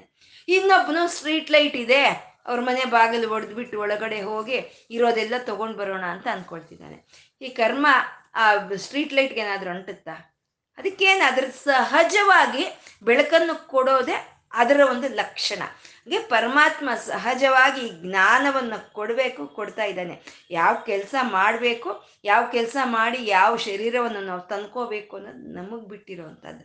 ಪರಮಾತ್ಮನಿಗೆ ಇಂಥ ಕರ್ಮಗಳು ಯಾವುದು ಅವನಿಗೆ ಅಂಟಲ್ಲ, ಯಾವ ಕರ್ಮ ಅವನಿಗಿಲ್ವ. ನಿಷ್ಕರ್ಮ ನಿಶ್ಲ ನಿಸ್ಲೆ, ನಿಲ್, ನಿರ್ಲೇಪ ಅಂತ ಎಲ್ಲ ಹೇಳ್ಕೊಂಡಿದ್ದೀವಿ ನಾವು. ಪರಮಾತ್ಮನಿಗೆ ಇದು ಯಾವುದು ಕರ್ಮಗಳು ಯಾವುದು ಅಂಟಲ್ಲ, ಹಾಗಾಗಿ ಅವನ ಕರ್ಮ ಶರೀರ ಅಲ್ಲ ಅಂತ. ಮತ್ತೆ ಅವನು ಧರ್ಮ ಸಂಸ್ಥಾಪನಾರ್ಥಾಯ ಸಂಭವಾಮಿ ಯುಗೆ ಯುಗೆ. ಅವನೇ ಒಬ್ಬ ರಾಮನಾಗಿ ಬರ್ತಾ ಇದ್ದಾನೆ, ಅವನೇ ಒಬ್ಬ ಕೃಷ್ಣನಾಗಿ ಬರ್ತಾ ಇದ್ದಾನೆ, ಅವನೇ ಒಬ್ಬ ನಾರಸಿಂಹನಾಗಿ ಮೂರ್ತಿಗಳಲ್ಲಿ ಬರ್ತಾ ಇದ್ದಾನೆ ಅಂತಂದ್ರೆ ಅವನ ಲೀಲೆ, ಅವನ ಲೀಲಾ ವಿಗ್ರಹನೇ ಹೊರ್ತು ಕರ್ಮಮೂರ್ತಿ ಅಲ್ಲ ಅವನು ಅಂತ ಹೇಳ್ತಾ ಇರೋ ಅಂಥದ್ದೇ ಅಮೂರ್ತಿಮಾನ್ ಅವನಿಷ್ಟು ಮೂರ್ತಿಗಳಲ್ಲಿ ಅವನು ಪ್ರಕಟವಾಗ್ತಾ ಇದ್ರು ಸರಿ ಅವನು ಅಮೂರ್ತಿಮಾನ್, ಅವನಿಗೆ ಯಾವುದು ಶರೀರ ಅಂತ ಇಲ್ಲ ಅಂತ. ಆ ಶರೀರ ಇಲ್ದಲೇ ಇರುವಂತ ಪರಮಾತ್ಮ ಅವನು ಅನೇಕ ಮೂರ್ತಿ ಅಂತ ಇದ್ದಾರೆ. ಅನೇಕ ಮೂರ್ತಿಗಳಲ್ಲಿ ತನ್ನನ್ನು ತಾನು ಪ್ರಕಟಿಸ್ಕೊಂಡಿದ್ದಾನೆ. ಯಾಕೆ ಪ್ರಕಟಿಸ್ಕೊಂಡಿದ್ದಾನೆ? ಈ ಲೋಕವನ್ನ ಉದ್ಧಾರ ಮಾಡೋ ಸಲುವಾಗಿ ಅವನನ್ನು ಅವನು ಅನೇಕ ಮೂರ್ತಿಗಳಾಗಿ ಅವನನ್ನು ಅವನು ಪ್ರಕಟಿಸ್ಕೊಂಡಿರೋ ಅಂಥದ್ದು ಅವನನ್ನು ಅವನು ಪ್ರಕಟಿಸ್ಕೊಂಡಿರೋವಂಥದ್ದು ಒಂದೇ ಅವತಾರದಲ್ಲೇ ಅನೇಕವಾದ ಮೂರ್ತಿಗಳನ್ನು ತಾಡ್ತಾನೆ ಅವನು. ಯಾಕೆಂದ್ರೆ ಪರಮಾತ್ಮ ಅವನು ಒಬ್ಬನೇ ಆ ಒಬ್ಬನೇ ಆದಂಥವನ್ನ ಇಷ್ಟ ಅವತಾರಗಳನ್ನು ತಾಡಿದ್ದಾನೆ. ಹಾಗೆ ಶ್ರೀರಾಮಚಂದ್ರನ ಅವತಾರ ಒಂದೇ. ಆ ಶ್ರೀರಾಮಚಂದ್ರನ ಅವತಾರದಲ್ಲಿ ಅವನು ದಶರಥನಿಗೆ ಮಗನಾದ, ಸೀತೆಗೆ ಗಂಡನಾದ, ಲಕ್ಷ್ಮಣ ಭರತ ಶತ್ರುಘ್ನರಿಗೆ ಸೋದರನಾದ ಒಬ್ಬ ವಾಲ್ಮೀಕಿ, ಒಬ್ಬ ವಾ ಒಬ್ಬ ಸುಗ್ರೀವ, ಒಬ್ಬ ಹನುಮಂತ ಮುಂತಾದ ಭಕ್ತರಿಗೆ ಭಗವಂತನಾದ ರಾವಣಾಸರಂತ ರಾಕ್ಷಸರಿಗೆ ಶತ್ರುವಾದ. ಒಂದು ಒಂದೇ ಮೂರ್ತಿನೇ. ಅನೇಕ ಮೂರ್ತಿಗಳಾಗಿ ಅವನು ಅವನು ಪ್ರಕಟ ಮಾಡ್ಕೊಂಡ ಅಂತ ಅನೇಕ ಮೂರ್ತಿ ಅಂತ. ಇದು ಕೃಷ್ಣನಾದರೂ ಸರಿ, ಕೃಷ್ಣನು ಹದಿನಾರು ಸಾವಿರದ ನೂರು ಗೋಪಿಕಾ ಸ್ತ್ರೀಯರನ್ನ ಅವನು ಮದುವೆ ಮಾಡ್ಕೊಳ್ತಾನೆ. ಹದಿನಾರು ಸಾವಿರದ ನೂರು ಅಂತ. ನಾರದರಿಗೆ ಒಂದ್ಸಲಿ ಅನುಮಾನ ಬರುತ್ತೆ. ಅಷ್ಟಮಹಿಷೆಯರಿದ್ದಾರೆ. ರುಕ್ಮಿಣಿಯಿಂದ ಹಿಡಿದು ಸತ್ಯಭಾಮ, ಜಾಂಬುವತಿ, ಇವ್ ನೀಲ, ಇವರೆಲ್ಲ ಎಂಟು ಜನ ಪಟ್ಟಮಹಿಷರಿದ್ದಾರೆ. ಹದಿನಾರು ಸಾವಿರದ ನೂರು ಗೋಪಿಕಾ ಸ್ತ್ರೀಯರನ್ನ ಇವನು ಮದುವೆ ಮಾಡ್ಕೊಂಡಿದ್ದಾನೆ. ಇವನು ಯಾರ ಹತ್ರ ಇರ್ತಾನೆ ಇವನು ಅನ್ನೋ ಒಂದು ಅನುಮಾನ ನಾರದರಿಗೆ ಬಂದಾಗ, ಅವರು ದಿವ್ಯ ದೃಷ್ಟಿಯಿಂದ ನೋಡಿದ್ರೆ ರುಕ್ಮಿಣಿ ಮನೆಯಿಂದ ಹಿಡಿದು ಎಲ್ಲ ಗೋಪಿಕಾ ಸ್ತ್ರೀಯರೆಲ್ಲ ಮನೆಯಲ್ಲೆಲ್ಲ ಅವನೇ ಇರ್ತಾನೆ, ಕೃಷ್ಣನೇ ಇರ್ತಾನೆ. ಅಂದ್ರೆ ಒಬ್ಬನೇ ಅನೇಕ ಮೂರ್ತಿ, ಆ ಒಬ್ಬನೇ ಆದಂತ ಪರಮಾತ್ಮ ಅನೇಕವಾಗಿ ಪ್ರಕಟವಾದ ಅಂತ ಹೇಳೋ ಅಂತ ನಾವು ಅನೇಕ ಮೂರ್ತಿ. ಆ ರೀತಿ ಅವನು ಪ್ರಕಟವಾಗೋವಾಗ ಏನಾದ್ರೂ ಆ ಸುಳುವೇನಾದ್ರೂ ಕೊಡ್ತಾನ? ಇವನು ಭಗವಂತ ಅನ್ನೋ ಒಂದು ಸುಳುವೇನಾದ್ರೂ ಕೊಡ್ತಾನ ಅವನು. ಹಂಗೆ ಆ ಇವನು ಇವನು ಭಗವಂತನೋ ಇವನು ಅನ್ನೋ ಸುಳು ಬಂದಿದ್ರೆ ಸತ್ಯಭಾಮೆ ಒದಿತಾ ಇದ್ಲ ಕಾಲ್ನಲ್ಲಿ? ಇಲ್ಲ ಅಲ್ವಾ? ಆ ಸುಳುವೆ ಅವನು ಕೊಡಲ್ಲ ಅಂತ ಹೇಳ್ತಾ ಅವ್ಯಕ್ತ ಅಂತ ಅಂದ್ರು. ಪರಮಾತ್ಮ ಅವ್ಯಕ್ತ. ಅವನು ಏಕೋ ದೇವ ಸರ್ವಭೂತೇಶು ಗುಡ, ಎಲ್ಲ ಪ್ರಾಣಿಗಳಲ್ಲೂ ಅವನು ಇದ್ರೂ ಅವನು ಕಾಣಿಸ್ಕೊಳ್ತಾ ಇಲ್ಲ, ಅವನು ಅವ್ಯಕ್ತವಾಗಿದ್ದಾನೆ ಅಂತ. ನಮಗೆ ಯಾವಾಗಲಾದ್ರೂ ಸರಿ ಕಾರ್ಯ ಅನ್ನೋದು ಕಾಣಿಸುತ್ತೆ. ಆ ಕಾರ್ಯಕ್ಕೆ ಕಾರಣ ಅನ್ನೋದು ನಮ್ಗೆ ಕಾಣಿಸೋದಿಲ್ಲ. ಯಾವ್ದು ತಗೊಂಡ್ರೂ ಸರಿ. ನಾವು ಒಂದು ಒಂದು ಒಂದು ಬಾಳೆ ಎಲೆ ಹಾಕಿ ಬಿಸಿ ಬಿಸಿ ಊಟ ಬಡಿಸಿದ್ವಿ ಅಂದರೆ ಆ ಕಾರ್ಯ ಕಾಣಿಸುತ್ತೆ. ಅದಕ್ಕೆ ಕಾರಣ ಆ ಹಿಂದೆ ಇರೋವಂಥ ಅಮ್ಮ ಇದರಲ್ಲಿ ಕಾಣಿಸಲ್ಲ ಅಲ್ವಾ? ಹಾಗೆ ಒಂದು ಅತ್ಲೆ ಒಂದು ಒಂದು ಸ್ಪೋರ್ಟ್ಸ್ ಪರ್ಸನ್ ಒಂದು ಅಥ್ಲೆಟ್ ಒಂದು ಚೆನ್ನಾಗಿ ಒಂದು ಒಂದು ವೃದ್ಧಿ, ಒಂದು ಆಡ್ತಾ, ಒಂದು ಗೋಲ್ಡ್ ಮೆಡಲ್ ಗೆದ್ಕೊಂಡು ಬಂದಿದ್ದಾನೆ ಅಂತ ಅಂದರೆ ಆ ಗೋಲ್ಡ್ ಮೆಡಲ್ ಕಾಣಿಸುತ್ತೆ. ಅವನಿಗೆ ಗೋಲ್ಡ್ ಮೆಡಲ್ ಬಂತು ಅನ್ನೋದು ಪ್ರಪಂಚ ಪೂರ್ತಿ ತಿಳಿಯುತ್ತೆ. ಆದರೆ ಅವನು ಅದಕ್ಕಾಗಿ ಅವನೇನು ಕಷ್ಟಪಟ್ಟ, ಏನು ತ್ಯಾಗವನ್ನು ತೋರಿಸ್ದ, ಅದಕ್ಕಾಗಿ ಅವನ ಹಿಂದೆ ಇದ್ದಂಥವ್ರು ಯಾರು ಅನ್ನೋದು ಯಾವುದು ತಿಳಿಯಲ್ಲ. ಅಂದ್ರೆ ಕಾರ್ಯ ತಿಳಿಯುತ್ತೆ, ಕಾರಣ ತಿಳಿಯಲ್ಲ. ಬೀಜ ತಿಳಿಯಲ್ಲ. ಆ ಬೀಜದಿಂದ ಬಂದಂತ ವೃಕ್ಷ ಮಾತ್ರ ತಿಳಿಯುತ್ತೆ. ಹಾಗೆ ಈ ವಿಶ್ವ ಅನ್ನೋದು ನಮಗೆ ಕಾಣಿಸ್ತಾ ಇದೆ. ಈ ವಿಶ್ವದೊಳಗೆ ಇರೋ ಅಂತ ಆ ಕಾರಣ ಬ್ರಹ್ಮನು ಅವನು ಕಾಣಿಸ್ತಾ ಇಲ್ಲ ಅಂತ. ಕಾರ್ಯ ಕಾಣಿಸುತ್ತೆ. ಕಾರಣ ಕಾಣಿಸಲ್ಲ. ಆದರೆ ಕಾರ್ಯವೂ ತಾನೆ, ಕಾರಣವೂ ತಾನೆ. ಅವನು ಅವ್ಯಕ್ತವಾಗಿದೆ ಭಗವಂತ ಅವನನ್ನ ಪಡ್ಕೊಳ್ಳೋದು ಅತ್ಯಂತ ಒಂದು ದುರ್ಧರವಾದಂತ ಒಂದು ಕೆಲಸ ಇದೆ. ಕೃಷ್ಣ ಭಗವದ್ಗೀತೆಯಲ್ಲಿ ಹೇಳ್ತಾನೆ, ಸಹಸ್, ಮನೆ, ಮನುಷ್ಯಾನಾಂ ಸಹಸ್ರೇಶು. ಸಾವಿರಾರು ಸಾವಿರಾರು, ಮತ್ತೆ ಇಲ್ಲಿ ಸಾವಿರ ಅಂದ್ರೆ ಲೆಕ್ಕ ಹಾಕ್ಕೊಳ್ಳೋ ಸಾವಿರ ಅಲ್ಲ, ಅನಂತವಾದಂತ ಸಾವಿರ ಅಂತ. ಅಂತ ಸಾವಿರಾರು ಜನರಲ್ಲಿ ಭಗವಂತನ ಬಗ್ಗೆ ತಿಳ್ಕೋಬೇಕು ಅಂತ ಅನ್ಸೋದು ಒಬ್ರಿಗೆ. ಅನಂತವಾದ ಜನಗಳಲ್ಲಿ ಭಗವಂತನ ತಿಳ್ಕೋಬೇಕು ನಾವು ಅಂತ ಅನ್ಸೋದು ಒಬ್ರಿಗೆ. ಹಾಗನ್ಸ್ದಂತ ಸಾವಿರಾರು ಜನದಲ್ಲಿ ಒಬ್ಬರು ಸ್ವಲ್ಪ ಮಟ್ಟಕ್ಕೆ ತಿಳ್ಕೊಳ್ತಾರಂತೆ ಭಗವಂತನ ಹಾಗೆ ತಿಳ್ಕೊಂಡಂತ ಸಾವಿರಾರು ಜನಗರಲ್ಲಿ ಯಾರೋ ಒಬ್ಬರಿಗೆ ಪರಮಾತ್ಮ ಏನು ಅನ್ನೋದು ಅರ್ಥ ಆಗುತ್ತಂತೆ. ಹಾಗೆ ಅವ್ಯಕ್ತನ ಅವನನ್ನು ತಿಳ್ಕೊಳ್ಳೋದಕ್ಕೆ ವೇದ ಪುರಾಣಗಳಿಂದನೂ ಸಾಧ್ಯವಾಗ್ತಾ ಇಲ್ಲ ಅಂತ ಅವನು ಅವ್ಯಕ್ತ ಅಂತ ಹೇಳ್ತಾ, ಶತಮೂರ್ತ ಅಂತ ಇದ್ದಾರೆ ಶತಮೂರ್ತಿ ಅಂತ ಇದ್ದಾರೆ. ಮತ್ತೆ ಶತಮೂರ್ತಿ ಅಂದ್ರೇನು ಅಷ್ಟೇ ನೂರು ಅಂತ ಅರ್ಥ ಅಲ್ಲ, ಸ ಅನಂತವಾಗಿರುವಂಥದ್ದು ಅಂತ. ಭಗವಂತ ತನ್ನನ್ನ ತಾನು ಅನೇಕ ಮೂರ್ತಿಗಳ ರೂಪದಲ್ಲಿ ಪ್ರಕಟಿಸ್ಕೊಂಡಿದ್ದಾನೆ. ಅನೇಕ ಮೂರ್ತಿಗಳಾಗಿ ಪರಮಾತ್ಮ ತನ್ನನ್ನು ತಾನು ಪ್ರಕಟಿಸ್ಕೊಂಡು ಇಂದ್ರ, ಮಿತ್ರ, ವರುಣ ಅನ್ನೋ ಹಾಗೆ ತನ್ನನ್ನು ತಾನು ಪ್ರಕಟಿಸ್ಕೊಂಡು ಈ ಪ್ರಕೃತಿಯನ್ನೆಲ್ಲ ಕಾಪಾಡ್ತಾ ಇದ್ದಾನೆ ಪರಮಾತ್ಮ. ಅಂದ್ರೆ ಅವನೇ ಎಲ್ಲ ತುಂಬಿಕೊಂಡಿದ್ದು ಅವನೇ ಒಂದು ಅನೇಕವಾದ ರೂಪಗಳಲ್ಲಿ ವ್ಯಕ್ತವಾಗ್ತಾ ಇದ್ದಾನೆ ಅಂತ. ಅಂದ್ರೆ ಮಣಿಗಳಿಂದ ಮಾಡಿರೋ ಅಂತ ಒಂದು ಹಾರ ಇರುತ್ತೆ. ಆ ಹಾರ ಅನೇಕ ಮಣಿಗಳಿಂದ ಕೂಡಿ ಇದ್ರೂ ಆ ಮಣಿಗಳನ್ನೆಲ್ಲ ಸೇರಿಸಿಟ್ಕೊಂಡಿರುವಂಥ ಸೂತ್ರ ಮಾತ್ರ ಒಂದೇ ಅದು. ಹಾಗೆ ಈ ಶತಮೂರ್ತಿಗಳಾಗಿ ಪ್ರಕಟಿಸ್ಕೊಂಡಿರುವಂಥ ಪರಮಾತ್ಮ ಆ ಚೈತನ್ಯ ಅದು ಒಂದೇ ಅಂತ ಹೇಳೋವಂಥದ್ದೇ ಶತಮೂರ್ತಿ ಅಂತ ಹೇಳೋದು. ಸಮುದ್ರ ಇದೆ. ಸಮುದ್ರದಲ್ಲಿ ಅಲೆಗಳು ಬರ್ತಾ ಇರುತ್ತೆ ಬರ್ತಾ ಇರುತ್ತೆ. ಅಲೆಗಳು, ಅಲೆ ಅಲೆಗಳೆಲ್ಲವೂ ಶತಮೂರ್ತಿನೇ. ಅಲೆಗಳೆಲ್ಲ ಸೆತವು ಯಾಕೆಂದ್ರೆ ಶ, ಒಂದು ಸಹಸ್ರಾರು ಅಲೆಗಳು ಬರೋ ಅಂಥದ್ದು ಸಮುದ್ರ ಒಂದೇ. ಅದೇ ಈಶ್ವರ ಅಂತ ಹೇಳೋದು. ಸಮುದ್ರನೇ ಈಶ್ವರ. ಅದೇ ವಿಷ್ಣು ಅಂತ ಹೇಳೋದು. ಆ ವಿಷ್ಣುವಿನಿಂದ ಬಂದಿರೋ ಅಂತ ಈ ಪ್ರಪಂಚವೇ ಕೆರೆಟಗಳು ಅಂತ ಹೇಳೋದು. ಸಮುದ್ರದಿಂದ ಹೇಗೆ ಕೆರೆಟಗಳು ಬರ್ತಾ ಇದೆಯೋ ಹಾಗೆ ಪರಮಾತ್ಮನಿಂದ ಈ ಪ್ರಪಂಚ ಅನ್ನೋ ಒಂದು ಕೆರೆಟಗಳು ಬರ್ತಾ ಇದೆ ಅಂತ ಹೇಳುವಂಥದ್ದು. ಆ ಕೆರೆಟಗಳೇ ಶತಮೂರ್ತಿ, ಅನೇಕ ಮೂರ್ತಿ ಅಂತ ಹೇಳಿರೋ ಅಂಥದ್ದು ಆ ಸಮುದ್ರವೇ ಏಕ, ಅದೇ ಅಮೂರ್ತಿ ಅಂತ ಹೇಳಿದ್ರು ಆ ಕೆರೆಟಗಳಿಗೆಲ್ಲ ಪ್ರಕಾಶವನ್ನು ಕೊಡ್ತಾ ಇರುವಂತ ಸಮುದ್ರವೇ ಅದೇ ದೀಪ್ತಿಮಾನ್ ಅಂತ ಹೇಳುವಂಥದ್ದು ಅಂದ್ರೆ ಈಶ್ವರ ಚೈತನ್ಯ, ನಾರಾಯಣನ ಚೈತನ್ಯ ಅನ್ನೋದು ಅದು ಒಂದೇ. ಅದು ಸಮುದ್ರದಲ್ಲಿ ಕೆರೆಟಗಳು ಬಂದಾಗ ಈ ಪ್ರಪಂಚದ ಒಂದು ರೂಪದಲ್ಲಿ ವ್ಯಕ್ತವಾಗ್ತಾ ಇದೆ ಅಂತ ಹೇಳ್ತಾ ಇರುವಂತದ್ದು ಈ ಶತಮೂರ್ತಿ ಅಂತ ಹೇಳುವಂಥದ್ದು ಅಂದ್ರೆ ಈ ಪ್ರಪಂಚದಿಂದ ಕೆರೆಟಗಳು ಬರ್ತಾ ಇದೆ ಅಂದ್ರೆ ಕೆರೆಟಗಳನ್ನೆಲ್ಲ ನಾವು ಪ್ರಪಂಚ ಅಂತ ಹೇಳ್ಬೋದು ಸಮುದ್ರ ಅಂತ ಹೇಳ್ಬೋದು. ಆದ್ರೆ ಸಮುದ್ರವನ್ನ ಕೆರಟ ಅಂತ ಹೇಳಕ್ಕಾಗಲ್ಲ ಅಲ್ವಾ? ಅಂದ್ರೆ ಭಗವಂತನಿಂದ ಬಂದಿರೋ ಅಂತ ಈ ಪ್ರಪಂಚವೇ ದೇವ್ರು ಅಂತ ನಾವು ಹೇಳ್ಬೋದು. ಆದ್ರೆ ದೇವ್ರನ್ನ ಪ್ರಪಂಚ ಅಂತ ಹೇಳಕ್ಕಾಗಲ್ಲ, ಅರ್ಥ ಆಯ್ತಾ? ಸಮುದ್ರವನ್ನ ಕೆರೆಟಗಳನ್ನ, ಸಮುದ್ರದಿಂದ ಬಂದಿರೋ ಕೆರೆಟಗಳನ್ನ ನಾವು ಬೇಕಾದ್ರೆ ಸಮುದ್ರ ಅಂತ ಕರಿತೀವಿ. ಆದ್ರೆ ಸಮುದ್ರವನ್ನ ಕೆರೆಟ ಅಂತ ಕರಿಯಕ್ಕಾಗಲ್ಲ. ಹಾಗೆ ಪರಮಾತ್ಮನಿಂದ ಬಂದಿರುವಂತ ಈ ಪ್ರಪಂಚವನ್ನೆಲ್ಲ ಭಗವಂತ ಅಂತ ಕರಿಬೋದು. ಆದ್ರೆ ಪರಮಾತ್ಮನನ್ನೇ ಈ ಪ್ರಪಂಚ ಅಂತ ಕರಿಯೋಕ್ಕಾಗಲ್ಲ ಅಂತ. ಇದನ್ನೇ ನನ್ನ ಒಬ್ಬ ಸ್ನೇಹಿತೆ ಕೇಳಿದ್ಲು. ಅಹಂ ಬ್ರಹ್ಮಾಸ್ಮಿ ಅಂದ್ರೆ ಪರಮಾತ್ಮನೇ ನನ್ನಲ್ಲಿ ಇದ್ದಾನೆ ಅಂತ ಅನ್ಕೊಂಡ್ರೆ ನಮಗೆ ಜಂಬ ಬರುತ್ತೇನೋ, ನಮಗೆ ಗರ್ವ ಬರುತ್ತೇನೋ ಅಂತ ಕೇಳಿದ್ರು. ಅಂದ್ರೆ ಪರಮಾತ್ಮನೇ ಇಲ್ಲಿ ನನ್ನಲ್ಲಿ ಇದ್ದಾನೆ ಅಂತ ಅಂದು ನಾನೇ ದೇವ್ರು ಅಂತ ಅಂದ್ರೆ ಜಂಬ ಬರುತ್ತೆ. ಪರಮಾತ್ಮ ನನ್ನಲ್ಲಿ ಇದ್ದಾನೆ ಅಂದಮೇಲೆ ನಾನು ಆ ದೇವ್ರ ನಡ್ಕೊಂಡಾಗ ನಾನು ನಡ್ಕೋಬೇಕಾಗತ್ತೆ ಅಂತ ಅಂದ್ಕೊಂಡ್ರೆ ಅದು ದೈವತ್ವ ಅನ್ನೋದು ಬರೋ ಅಂಥದ್ದು ಹಾಗೆ ಪರಮಾತ್ಮ ಶತಮೂರ್ತಃ ಅನೇಕ ಮೂರ್ತಿಗಳಲ್ಲಿ ತನ್ನಂತಾನು ಈ ಪ್ರಪಂಚದ ರಕ್ಷಣೆಗಾಗಿ ತನ್ನಂತಾನು ಅವನು ಪ್ರಕಟಿಸ್ಕೊಂಡಿದ್ದಾನೆ ಅಂತ ಶತಮೂರ್ತಿ ಅಂತ ಹೇಳ್ತಾ ಶತಾನನಃ ಅಂತಂದ್ರು. ಆನನ ಅಂದ್ರೆ ವದನ ಒಂದು ಮುಖವನ್ನೇ ಶ ಆನನ ಅಂತ ಹೇಳೋದು. ಈ ಮುಖ ಅನ್ನೋದು ಒಂದು ಕೇಳಿಸ್ಕೊಳ್ಳೋ ಅಂತದ್ದು ಅಂದ್ರೆ ಶ್ರವಣ, ಒಂದು ಶ್ರವಣ ಕ್ರಿಯೆ ಆಗ್ಬೋದು, ದೃಷ್ಟಿ ನೋಡೋ ಅಂತ ಶಕ್ತಿ, ಒಂದು ಪರಿಮಳವನ್ನು ತಗೊಳ್ಳೋ ಅಂತ ಶಕ್ತಿ, ವಾಕ್ ಶಕ್ತಿ, ಸ್ಪರ್ಶೆ, ಇದೆಲ್ಲ ಇರೋಂಥ ಜ್ಞಾನಕೂಟವೇ ಈ ಮುಖ ಅಂತ ಹೇಳೋವಂಥದ್ದು ಅಂದ್ರೆ ಏಕವದನ, ಏಕಮುಖ ಅಂತ ಹೇಳಿದ್ರೆ ಅಲ್ಲಿ ನೋಡೋದಾಗ್ಬೋದು, ಕೇಳಿಸ್ಕೊಳ್ಳೋದಾಗ್ಬೋದು, ಮಾತಾಡೋದಾಗ್ಬೋದು ಅಲ್ಲಿ ಮಿತವಾಗುತ್ತೆ, ಆ ಶಕ್ತಿ ಮಿತವಾಗುತ್ತೆ.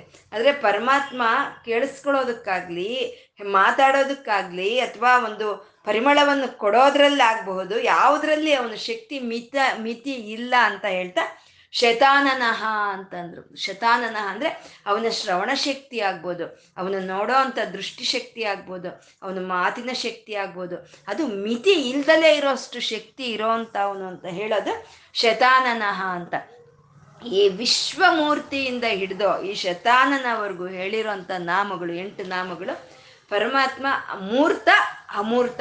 ಎರಡು ಅವನೇ ಅಂತ ತೋಳು ತೋರಿಸ್ಕೊಟ್ಟಿರೋ ಅಂಥದ್ದು ಆ ಮೂರ್ತಿಯಾಗಿ ಅವನನ್ನು ಅವನು ಪ್ರಕಟಿಸ್ಕೊಂಡವನು ಅವನೇ. ಆ ಮೂರ್ತಿಯಾಗಿ ಪ್ರಕಟ ಆಗೋದಕ್ಕೆ ಕಾರಣವಾದಂಥ ಅಮೂರ್ತನು ಅವನೇ ಅಂತ ಹೇಳ್ತಾ ಇರುವಂತದ್ದು ಈ ಶ್ಲೋಕ. ಮುಂದಿನ ಶ್ಲೋಕ ನಮಗೆ ಭಗವಂತ ಏನು ಅಂತ ನಮ್ಗೆ ಬಿಡಿಸಿ ಹೇಳುತ್ತೆ, ಬಿಡಿಸಿ ಬಿಡಿಸಿ ಅಂತ ನಾಮ. ನಮ್ಮ ಪ್ರಶ್ನೆ ಬರುತ್ತೆ, ಭಗವಂತ ಹೇಗಿರ್ತಾನೆ, ಏನಿರ್ತಾನೆ ಅಂತ.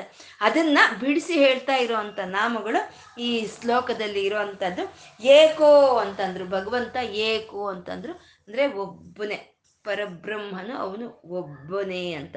ಅದ್ವಿತೀಯಂ ಬ್ರಹ್ಮ. ಅವನಿಗೆ ದ್ವಿತೀಯವಾಗಿ ಇರೋಂಥ ವಸ್ತು ಯಾವುದು ಇಲ್ಲ, ಇರೋದು ಅವನು ಒಬ್ಬನೇ ಅಂತ. ಏಕೋ ಅಂತಂದ್ರೆ ಏಕೋ ದೇವ ಸರ್ವಭೂತೇಶು ಗೂಢ ಅಂತ. ಮತ್ತೆ ಅದ್ವಿತೀಯಂ ಬ್ರಹ್ಮ ಅನ್ನೋ ಅಂತ ಇಲ್ಲ, ಈ ರೀತಿ ವೇದಗಳು ಸ್ತುತಿಸಿರೋ ಅಂತದ್ದು ಪರಮಾತ್ಮ ಏಕನ. ಯಾಕೆಂದ್ರೆ ಅವನ ಲಕ್ಷಣಗಳು ಇರೋ ಅವ್ರು ಯಾರು ಇನ್ ಇಲ್ಲ.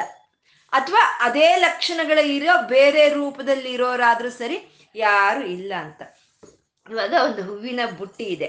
ಮಲ್ಲಿಗೆ ಹೂವು ಮಲ್ಲಿಗೆ ಹೂವು ಅಂತ ತುಂಬಿಕೊಂಡಿರುವಂತ ಒಂದು ಬುಟ್ಟಿ ಇದೆ. ಆ ಮಲ್ಲಿಗೆ ಹೂವು ಒಂದೇ ಲಕ್ಷಣ ಇರೋದು. ಹಾಗಾಗಿ ನಾವು ಒಂದು ಒಂದು ಮಲ್ಲಿಗೆ ಹೂವು, ಎರಡು ಮಲ್ಲಿಗೆ ಹೂವು, ಮೂರು ಮಲ್ಲಿಗೆ ಹೂವು ಲೆಕ್ಕ ಹಾಕ್ತೀವಿ. ಅಥವಾ ಒಂದು ಹೂವಿನ ಬುಟ್ಟಿ ಅಂತ ಇದೆ. ಆ ಹೂವಿನ ಬುಟ್ಟಿಯಲ್ಲಿ ಪರಿಮಳ ಕೊಡುವಂತ ಮಲ್ಲಿಗೆ ಇದೆ, ಸಂಪಿಗೆ ಇದೆ, ಜಾಜಿ ಇದೆ ಅಂದ್ರೆ ನಾವು ಲೆಕ್ಕ ಹಾಕ್ತೀವಿ. ಒಂದು, ಎರಡು, ಮೂರು ಅಂತ.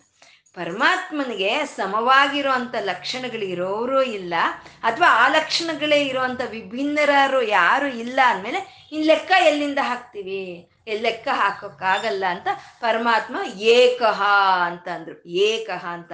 ಈ ವಿಶ್ವಮೂರ್ತಿ, ಅನೇಕ ಮೂರ್ತಿ, ಶತಮೂರ್ತಿ ಅಂತ ಹೇಳಿದ್ದು ಇಷ್ಟು ಮೂರ್ತಿಗಳಲ್ಲೂ ಪ್ರಕಟಿಸ್ಕೊಂಡಿರೋ ಅಂತ ಅವನು ಏಕೋ, ಅವನು ಒಬ್ಬನೇ ಅಂತ ಹೇಳ್ತಾ ಇರೋವಂಥದ್ದು ಏಕೋ ಅನ್ನೋದನ್ನ ಇದೇ, ಇದೇನೆ ಧರ್ಮರಾಯನ್ ಕೇಳ್ತಾನೆ. ಮೊದಲು ಧರ್ಮರಾಯನ್ ಕೇಳಿದ ಪ್ರಶ್ನೆಗೆ ಉತ್ತರವಾಗಿ ಈ ವಿಷ್ಣು ಸಹಸ್ರನಾಮ ಅನ್ನೋದು ಬಂದಿರೋ ಅಂತದ್ದು ಭೀಷ್ಮಾಚಾರ್ಯರು ಕೊಡ್ತಾ ಇರೋ ಅಂತದ್ದು ಕಿಮೇಕಂ ದೈವತಂ ಕಿಮ್ಲೋಪೇಕಂ ಪರಾಯಣಂ ಅಂತ ಕೇಳಿದ್ರು. ಯಾವ ಒಬ್ಬನೇ ಆದ ದೇವರು ಯಾರು ಅಂತ ಧರ್ಮರಾಯನ ಕೇಳಿದ್ದಕ್ಕೆ ಅದಕ್ಕೆ ಉತ್ತರ ಅನ್ನೋದು ಕೊಡ್ತಾ ಇರುವಂತ ನಾಮವೇ ಏಕೋ ಅಂದ್ರೆ ಏಕೋ ದೇವ.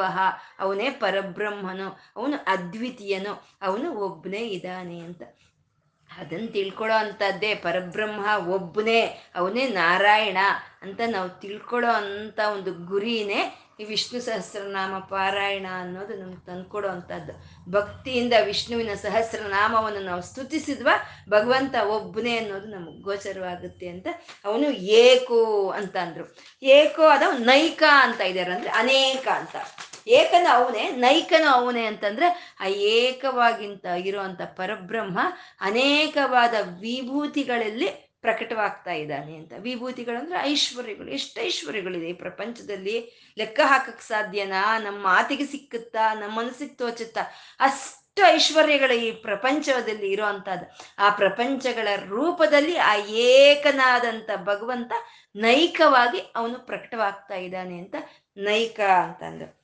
ಸವಹ ಅಂತ ಇದ್ದಾರೆ ಮುಂದಿನ ಒಂದು ನಾಮ ಸವಹ.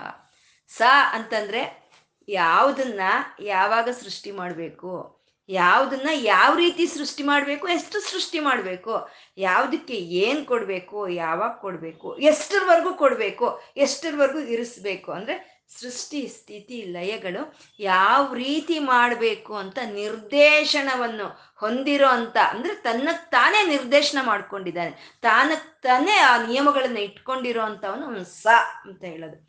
ವ ಅಂತಂದ್ರೆ ಆ ನಿರ್ದೇಶನಗಳನ್ನ ಇಟ್ಕೊಂಡು ಈ ಸೃಷ್ಟಿ, ಸ್ಥಿತಿ, ಲಯಗಳನ್ನು ಮಾಡ್ತಾ ಇರೋ ವಾ ಅಂದ್ರೆ ವಾಸ ಮಾಡ್ತಾ ಇದ್ದಾನೆ ಅಂತ. ಈ ಸೃಷ್ಟಿ, ಸ್ಥಿತಿ, ಲಯಗಳಲ್ಲಿ ತಾನೇ ವಾಸ ಮಾಡ್ತಾನೆ ಅಂತ ಹೇಳೋ ಅಂಥದ್ದೇ ಸ, ವ ಅಂತ ಹೇಳೋದು. ಅದಕ್ಕೆ ವಕಾರ ಅನ್ನೋದು ಅಮೃತ ಶಬ್ದ ಅಂತ ಹೇಳ್ತೀವಿ, ಅಮೃತ ತತ್ವ ಅಂತ ಹೇಳ್ತೀವಿ ವಕಾರಕ್ಕೆ. ಅಮೃತ ತತ್ವ ಅಂದ್ರೆ ಯಾವಾಗಲೂ ಆಗಿ ಉಳಿಯೋ ಅಂಥದ್ದು, ಇವತ್ತಿದ್ದು ನಾಳೆ ಹೋಗೋ ಅಂಥದ್ದಲ್ಲ. ಅದಕ್ಕೆ ಅಮೃತ ತತ್ವ, ವಕಾರ ಅಂತ ಹೇಳೋ ಅಂಥದ್ದು. ಅದಕ್ಕೆ ವಾಸುದೇವ ವಸು ಅಂತ ಹೇಳೋವಂಥದ್ದು. ನಮೋ ಭಗವತೆ ವಾಸುದೇವಾಯ ಅಂತ ನಾವು ಹೇಳ್ಕೊಳ್ತೀವಲ್ವ? ಅಂದ್ರೆ ಶಾಶ್ವತವಾಗಿ ಎಲ್ಲ ಕಡೆ ತುಂಬಿಕೊಂಡು ವಾಸ ಮಾಡ್ತಾ ಇರುವಂಥವನು ಅಂತ. ಸವಾಹ ಅಂತಂದ್ರೆ ಇದು ಹೀಗಿರ್ಬೇಕು ಇದು ಹೀಗಿರ್ಬೇಕು ಇದು ಹೀಗಿರ್ಬೇಕು ಅಂತ ಒಂದು ನಿರ್ದೇಶನವನ್ನು ಮಾಡ್ತಾ ತಾನದರಲ್ಲಿ ವ್ಯಾಪಿಸ್ಕೊಂಡಿದ್ದಾನೆ ಅಂತ ಸವಾಹ ಅಂತಂದ್ರು. ಅಂದ್ರೆ ಇವಾಗ ನಾವು ಏನಾದರೂ ಒಂದು ಕಾರ್ಯ ನಡಿಬೇಕು ಹಾಗೆ ಅಂತಂದ್ರೆ, ಈ ಕಾರ್ಯ ಹೀಗೆ ನಡಿಬೇಕು, ಈ ಕಾರ್ಯ ಹೀಗೆ ನಡಿಬೇಕು, ಇದಾದ್ಮೇಲೆ ಇದು ನಡಿಬೇಕು, ಇದು ಇವ್ರಿಂತ ಕೆಲಸ ಮಾಡಿ, ಇವ್ರಿಂತ ಕೆಲಸ ಮಾಡಿ ಅಂತ ಎಲ್ಲ ಒಂದು ಚಾರ್ಟ್ ಪ್ರಿಪೇರ್ ಮಾಡಿ ನಾವು ಕೊಡ್ತೀವಿ. ಕೊಟ್ಟು ಹೋದ್ರೆ ಆ ಚಾರ್ಟಿನ ಪ್ರಕಾರ ಅವ್ರವ್ರು ಆ ಕೆಲಸವನ್ನು, ಅವ್ರವ್ರು ಆ ಕೆಲಸವನ್ನು ಮಾಡ್ಕೊಳ್ತಾರೆ. ನಾವು ಇನ್ನೇನೋ ಕೆಲ್ಸಕ್ಕೆ ಹೋಗ್ತೀವಿ. ಪಾಪ ಇವನ್ ಹಾಗಲ್ಲ. ನಿರ್ದೇಶ ಮಾಡಿ ಇಂಥವ್ರಿಂಥ ಕೆಲಸ ಮಾಡಬೇಕು ಇಂಥವ್ರು ಇಂಥ ಕೆಲಸ ಮಾಡಬೇಕು ಅಂತ ನಿರ್ದೇಶ ಮಾಡಿ ತಾನು ಅಲ್ಲೇ ಇದ್ದಾನಂತೆ. ಅದಕ್ಕೆ ಅವನ ಸವಾಹ ಅಂತ ಹೇಳ್ತಾನೆ ಪರಮಾತ್ಮ ಸವಾಹ ಅಂದರೆ ಸವ ಪ್ರಸವ ಅಂತ ಹೇಳ್ತಾರೆ. ಪ್ರಸವ ಅಂತಂದ್ರೆ ತನ್ನಕ್ಕೆ ತನ್ನಷ್ಟಕ್ಕೆ ತಾನೇ ಬರೋ ಅಂಥದ್ದನ್ನೇ ಪ್ರಸವ ಅಂತ ಹೇಳೋದು. ಅದೇ ಸವ ಅಂತ ಹೇಳೋದು. ಪರಮಾತ್ಮ ತನ್ನಷ್ಟಕ್ಕೆ ತಾನೇ ಬಂದಿರೋ ಅಂತ ಪರಮಾತ್ಮ ಅವನು ಏಕನ, ಅವನು ಅನೇಕವಾದ ವಿಭೂತಿಗಳಲ್ಲಿ ವ್ಯಕ್ತವಾಗ್ತಾ ಇರೋ ಅವನು ಅಂತ ಹೇಳ್ತಾ ಸವಹ ಅಂತಂದು ಕಹ ಅಂತ ಇದ್ದಾರೆ. ಕಹ, ಕಿಂ ಅಂತ ಹೇಳ್ತಾರೆ. ಯತ್, ತತ್ ಅಂತ ಹೇಳ್ತಾ ಇದ್ದಾರೆ. ಅಂದ್ರೆ ಕ, ಕಿಂ ಅಂತ ಹೇಳೋದ್ರಲ್ಲಿ ಪ್ರಶ್ನೆಗಳು ಪ್ರಶ್ನೆಗಳು. ತತ್ವವೇತ್ತರು ಪ್ರಶ್ನೆಗಳನ್ನು ಹಾಕ್ಕೊಳ್ತಾರೆ. ಪ್ರಶ್ನೆಗಳನ್ನು ಹಾಕ್ಕೊಂಡಾಗ ಅವನಿಗೆ ಭಗವಂತ ಏನು ಅನ್ನೋ ಉತ್ತರ ಅವ್ರಿಗೆ ಸಿಕ್ಕೋ ಅಂಥದ್ದು. ಋಷಿಮುನಿಗಳು ಪ್ರಶ್ನೆಗಳನ್ನು ಹಾಕ್ಕೊಂಡಾಗ ಸಿಕ್ಕಿದಂಥ ಪರತತ್ವವೇ ಅವನೇ ನಾರಾಯಣ ಅಂತ. ಅದೇ ಖ, ಕಿಂ ಅಂತ ಇದ್ರು ಖ ಅಂದ್ರೆ ಯಾರು, ಕಿಂ ಅಂದ್ರೆ ಏನು, ಭಗವಂತ ಅಂದ್ರೆ ಯಾರು ಅನ್ನೋದೇ ಕ ಕಿಂ ಏನು, ಪರತತ್ವ ಅಂದ್ರೆ ಏನು ಅಂತ ಕೇಳೋದೆ ಕಿಂ ಅಂತ. ಕ ಅಂತಂದ್ರೆ ಕ ಅಂದ್ರೆ ಬ್ರಹ್ಮ ಅಂತ, ಅಂದ್ರೆ ಪರಬ್ರಹ್ಮನು, ಅಂದ್ರೆ ಸಂಪೂರ್ಣ ಸಚ್ಚಿತ್ ಆನಂದದ ಸ್ವರೂಪನೇ ಭಗವಂತ ಅಂತ. ಅಂದ್ರೆ ಭಗವಂತ ಕ ಯಾರು ಅಂತ ಪ್ರಶ್ನೆ ಹಾಕೊಂಡ್ರೆ ಸಂಪೂರ್ಣವಾದಂತ ಆನಂದ ಸ್ವರೂಪನೇ ಕ ಅಂತ ಹೇಳುವಂಥದ್ದು. ಮತ್ತೆ ಕಿಂ ಅಂತಂದ್ರೆ ಏನು ಅಂತ ಅರ್ಥ. ಏನು ಭಗವಂತ ಅಂದ್ರೆ ಏನು ಅಂತ ಅರ್ಥ. ಕಿಂ ಅಂತಂದ್ರೆ. ಇದಕ್ಕೆ ಒಬ್ಬ ಶಿಷ್ಯನು ಗುರುಗಳ ಹತ್ರ ಹೋಗಿ ಕೇಳ್ತಾನೆ ಗುರು ಗುರು, ಗುರುಜಿ ಗುರುಜಿ, ಭಗವಂತ ಅಂದರೆ ಏನು ಅಂತ ಕೇಳ್ತಾನೆ. ಅಂದರೆ ನೀನು ಹೇಳ್ದಷ್ಟು ಸುಲಭನೂ ಅಲ್ಲ. ನಾನು ನಾನು ಹೇಳಿದ್ರೆ ನೀನು ತಿಳ್ಕೊಳ್ಳೋದು ಅಷ್ಟು ಸುಲಭ ಅಲ್ಲ. ಇದು ನಿನಗಾಗಿ ನೀನೇ ಹೋಗಿ ಯೋಚನೆ ಮಾಡು. ಪ್ರಶ್ನೆ ಹಾಕೋ, ಕಿಮ್ ಅಂತ ಪ್ರಶ್ನೆ ಹಾಕೋ. ನಿನಗೆ ಆವಾಗ ಉತ್ತರ ಬರುತ್ತೆ. ಆದರೆ ನಿನಗೊಂದು ಸೂಚನೆಯನ್ನು ಕೊಡ್ತೀನಿ. ಏನು ಇರೋದ್ರಿಂದ ನೀನು ಇಲ್ಲಿ ಇದೆಯೋ, ಅದೇ ಭಗವಂತ ಅಂತ ಹೇಳಿ ಕಳಿಸ್ತಾನೆ. ಸರಿ, ಈ ಶಿಷ್ಯನು ಹೋದ, ಒಂದು ಕಡೆ ಕೂತ್ಕೊಂಡು ಯೋಚನೆ ಮಾಡ್ದ, ಅವನಿಗನ್ಸ್ತು ಏನಿರೋದಕ್ಕೆ ನಾನು ಇಲ್ಲಿದ್ದೀನಿ? ಅನ್ನ ಅನ್ನ ಇರೋದಕ್ಕೆ ನಾನು ಇಲ್ಲಿದ್ದೀನಿ ಅಂತ ಆ ಅನ್ನವೇ ದೇವರು ಅಂದ್ಕೊಂಡು ಬಂದ. ಬಂದು ಗುರುಗಳೇ ಗುರುಗಳೇ ನಂಗೆ ತಿಳಿತು, ಅನ್ನವೇ ದೇವರು ಅಂತ ಹೇಳ್ದ. ಸರಿ, ನೀನು ಹೇಳಿದ್ದೇನು ತಪ್ಪೇನಲ್ಲ ಆದರೆ ಸಂಪೂರ್ಣ ಅದೇ ಸರಿನೂ ಅಲ್ಲ, ಹೋಗು, ಇನ್ನೊಂದ್ಸಲಿ ಹೋಗಿ ಯೋಚನೆ ಮಾಡ್ಕೊಂಡು ಬಾ, ಹೋಗು. ಸರಿ, ಅನ್ನ ಅಂದರೆ ಅಲ್ಲ ಅಂದರು ಗುರುಗಳು ಮತ್ತೇನಿರ್ಬೋದು ಅಂತಂದರೆ ಪ್ರಾಣ. ಪ್ರಾಣ ಇದ್ರೇನೆ ಪ್ರಾಣವೇ ಅನ್ನಕ್ಕಾಧಾರ ಅಂತ ಹೇಳ್ತೆ ಓಹೋ ಪ್ರಾಣವೇ ದೇವರು ಅಂತ ಬಂದ. ಗುರುಗಳೇ ಗುರುಗಳೇ, ಪ್ರಾಣವೇ ದೇವರು ಅಂತ. ಹ್ಞೂ ಅದೇನು ಸ್ವಲ್ಪ ಪರವಾಗಿಲ್ಲ, ಅದು ಇನ್ನೂ ಹೋಗು, ಇನ್ನೂ ಒಂದ್ಸಲಿ ಹೋಗು ಅಂತ. ಈ ಅನ್ನ, ಈ ಅನ್ನಕ್ಕೆ ಪ್ರಾಣ ಆಧಾರ. ಈ ಪ್ರಾಣಕ್ಕೆ ಈ ಅನ್ನ, ಪ್ರಾಣ ಅಂತ ನಂಗೆ ತಿಳ್ಕೊಳ್ಳೋದಕ್ಕೆ ಆಧಾರವಾಗಿರುವಂಥದ್ದು ಇದು ಮನಸ್ಸು ಅಂತ. ಓ, ಮನಸ್ಸೇ ದೇವರು ಅಂತ ಹೋದ. ಅಂದರೆ, ಸರಿ ನೀನು ಹತ್ತಿರಕ್ಕೆ ಬರ್ತಾ ಇದೀಯಾ? ಆದರೆ ಇನ್ನೂ ಹೋಗು, ಇನ್ನೂ ಹೋಗಿ ನೀನು ಯೋಚನೆ ಮಾಡ್ಕೊಂಡು ಬಾ ಅಂತಂದು ಅವನು ಯೋಚನೆ ಮಾಡ್ದ. ಅನ್ನ, ಅನ್ನದಿಂದ ಪ್ರಾಣ. ಈ ಅನ್ನ ಪ್ರಾಣಗಳು ಮನಸ್ಸಿನಿಂದ ಬರ್ತಾ ಇರೋವಂಥವು ಇದೆಲ್ಲ ನಂಗೆ ಹೇಗೆ ತಿಳಿತಾ ಇದೆ ಅಂದರೆ ಜ್ಞಾನದಿಂದ ತಿಳಿತಾ ಇದೆ ಅಂತ ಹೇಳಿ ಜ್ಞಾನವೇ ದೇವರು ಅಂತ ಹೋದ. ಜ್ಞಾನವೇ ದೇವರು ಅಂತ ಹೋದರೆ ಆವಾಗ ಗುರುಗಳ ಒಂದು ಮುಖದಲ್ಲಿ ಒಂದು ಸಂತೋಷ, ಒಂದು ಆನಂದ ಅನ್ನೋದು ಕಾಣಿಸ್ತು. ತುಂಬ ಸಂತೋಷ ಆಯಿತು. ಹತ್ರಕ್ಕೆ ಹತ್ರಕ್ಕೆ ಬರ್ತಾ ಇದೀಯಾ? ತುಂಬ ಹತ್ರಕ್ಕೆ ಬರ್ತಿ, ಬಂದಿದೀಯಾ ನೀನು? ಆದರೆ ಇನ್ನೂ ಒಂದು ಸ್ವಲ್ಪ ಮುಂದೆ ಹೋಗಬೇಕು ನೀನು ಅಂತ ಹೇಳೋವಾಗ ಅವ್ರ ಮುಖದಲ್ಲಿ ಅತ್ಯಂತ ಆನಂದ ಕಾಣಿಸ್ತು. ಅವನು ತಕ್ಷಣ ಹೇಳ್ತಾನೆ, ಆನಂದವೇ ಬ್ರಹ್ಮ ಅಂತ, ಆನಂದವೇ ದೇವರು ಅಂತ ಹೇಳ್ತಾ ಅವನಿಗೆ ಅಲ್ಲಿ ಹೊಳೆದು ಬಿಡುತ್ತೆ. ಈ ಪ್ರಾಣಕ್ಕೆ ಈ ಅನ್ನಕ್ಕೂ, ಪ್ರಾಣಕ್ಕೂ ಮನಸ್ಸಿಗೂ ಜ್ಞಾನಕ್ಕೂ, ಆನಂದಕ್ಕೂ ಯಾರು ಕಾರಣವಾಗಿದ್ದಾನೆ? ಅವನೇ ಪರಬ್ರಹ್ಮನು, ಅವನೇ ದೇವರು ಅನ್ನೋದು ಅವನಿಗೆ ಅರ್ಥ ಆಗುತ್ತೆ. ಅಂದರೆ ನಮಗೆ ಈ ಅನ್ನವನ್ನು ಕೊಡ್ತಾ ಇರೋನು, ಈ ಪ್ರಾಣವನ್ನು ಕೊಟ್ಟಿರೋನು, ಈ ಮನಸ್ಸನ್ನು ಕೊಟ್ಟಿರೋ ಅಂಥವನು ಈ ಜ್ಞಾನವನ್ನು ಕೊಟ್ಟಿರೋ ಅಂಥವನು ಇಂಥ ಆನಂದವನ್ನು ಕೊಟ್ಟಿರೋನು ಯಾರೋ ಅವನೇ ಏಕನು ಅವನೇ ಪರಬ್ರಹ್ಮನು ಅಂತ ಕಿಂ ಅಂತ ಹಾಕೊಂಡಿದ್ದ ಪ್ರಶ್ನೆಗೆ ನಮಗೆ ಕೊಡ್ತಾ ಕೊಡ್ತಾ ಇರೋವಂಥ ಉತ್ತರ. ಇದೆಲ್ಲ ನಮ್ಗೆ ಎಲ್ಲಿಂದ ಸಿಗ್ತಾ ಇದೆಯೋ ಅವನೇ ಪರಬ್ರಹ್ಮ, ಅವನೇ ಭಗವಂತನು ಅಂತ ಹೇಳೋವಂಥದ್ದು ಅದನ್ನ ಎತ್ ಅಂತ ಅಂದ್ರು. ಅಂದ್ರೆ ಎತ್ ಅಂದ್ರೆ ಇರೋದು ಅಂತ. ಯಾವುದು ಇದೆಯೋ ಅದೇ ಭಗವಂತ ಅಂತ ಹೇಳೋದು. ಅದ್ ಮತ್ತೆ ನಾವು ಪ್ರಶ್ನೆಗಳು ಹಾಕ್ಕೊಳ್ತಾ ಹಾಕ್ಕೊಳ್ತಾ ಹೋಗ್ಬೇಕು. ಯಾವ್ದು ಇರೋದು? ಇಂದ್ರಿಯಗಳು ಇರುತ್ತಾ? ಇರಲ್ಲ. ಇದ ಒಂದಲ್ಲ, ಒಂದಿನ ಹೊರಟೋಗುವಂಥದ್ದೇ ಬುದ್ಧಿ ಇರುತ್ತಾ? ಅದು ಇರಲ್ಲ ಹೊರಟೋಗುವಂಥದ್ದು ಮನಸ್ಸು ಇರುತ್ತಾ? ಅದು ಇರಲ್ಲ. ಆ ಇಂದ್ರಿಯ ಬುದ್ಧಿ ಮನಸ್ಸುಗಳಿಗೆ ಯಾವುದು ಕಾರಣವೋ ಆತ್ಮ, ಆ ಆತ್ಮಕ್ಕೆ ಎಲ್ಲಿಂದ ಚೈತನ್ಯ ಸಿಗ್ತಾ ಇದೆಯೋ ಅವನೇ ಪರಮಾತ್ಮ ಅಂತ ಹೇಳುವಂಥದ್ದು. ಆ ಪರಮಾತ್ಮನಿಂದನೇ ಈ ಜೀವಾತ್ಮಕ್ಕೆ ಆ ಚೈತನ್ಯ ಸಿಗ್ತಾ ಇದೆ ಅಂತ ಅದು. ಎತ್ ಅಂದ್ರೆ ಇರೋದು ಅದೇ ಅಂತ ಹೇಳೋ ಅಂಥದ್ದು ಎತ್ ಅಂತ ಹೇಳೋ ಅಂಥದ್ದನ್ನ ಅಂದ್ರೆ ಇರೋದು ಅದೇ ಅಂತಂದ್ರೆ ಅದನ್ನ ಯಾರು ತಯಾರು ಮಾಡೋ ಅಷ್ಟು ಕೆಲಸ ಇಲ್ಲ. ಅಥವಾ ಅದನ್ನ ಸಾಧಿಸ್ಕೊಳ್ಳೋಂತ ಕೆಲಸನೂ ಇಲ್ಲ. ಅದು ಸಿದ್ಧವಾಗಿರೋವಂಥ ವಸ್ತು. ಸಿದ್ಧವಾಗಿರುವಂಥ ವಸ್ತು. ಅಂದರೆ ಇವಾಗ ಕತ್ತಲಿದೆ. ಆ ಕತ್ತಲಿಂದ ನಮಗೆ ಬೆಳಕು ಬರಬೇಕು ಅಂದರೆ ನಾವೊಂದು ದೀಪ ಹಚ್ಚಬೇಕು ನಾವು ದೀಪ ಹಚ್ಚಿ ಇಟ್ಟರೆ ಆ ಕತ್ತಲು ಹೊರಟೋಗುತ್ತೆ, ಬೆಳಕು ಬರುತ್ತೆ, ಅದು ಸಾಧ್ಯ. ಆದರೆ ಸೂರ್ಯನ ಅವನು ಯಾರು ಹಚ್ಚಲ್ಲಿ ಇಡೋ ಕೆಲಸ ಇಲ್ಲ, ಅವನು ಸಿದ್ಧವಾಗಿರೋನು. ಅಂದರೆ ಈ ಅನ್ನ ಪ್ರಾಣ, ಮನಸ್ಸು, ಜ್ಞಾನ, ಆನಂದಗಳನ್ನು ಕೊಡೋದಕ್ಕೆ ಸಿದ್ಧವಾಗಿರುವಂಥ ಎತ್ ಪದಾರ್ಥವೇ ಭಗವಂತ ಅಂತ ಎತ್ ಅಂತ ಹೇಳಿದ್ರು ಆ ಎತ್ ಅಂತ ಹೇಳಿದ ಪರಮಾತ್ಮನನ್ನೇ ತತ್ ಅಂತ ಹೇಳ್ತಾ ಇದ್ದಾರೆ. ತತ್. ತತ್ ಅಂತಂದ್ರೆ ಇಷ್ಟೆಲ್ಲ ಹೇಳಿದ್ರು ಅವನು ಹೀಗೆ ಅಂತ ಹೇಳೋದಕ್ಕೆ ಸಾಧ್ಯ ಇಲ್ಲ ಅಂತ ತತ್ ಅಂದ್ರು ತತ್ ಅಂದ್ರೆ ಅದು ಅಂತ.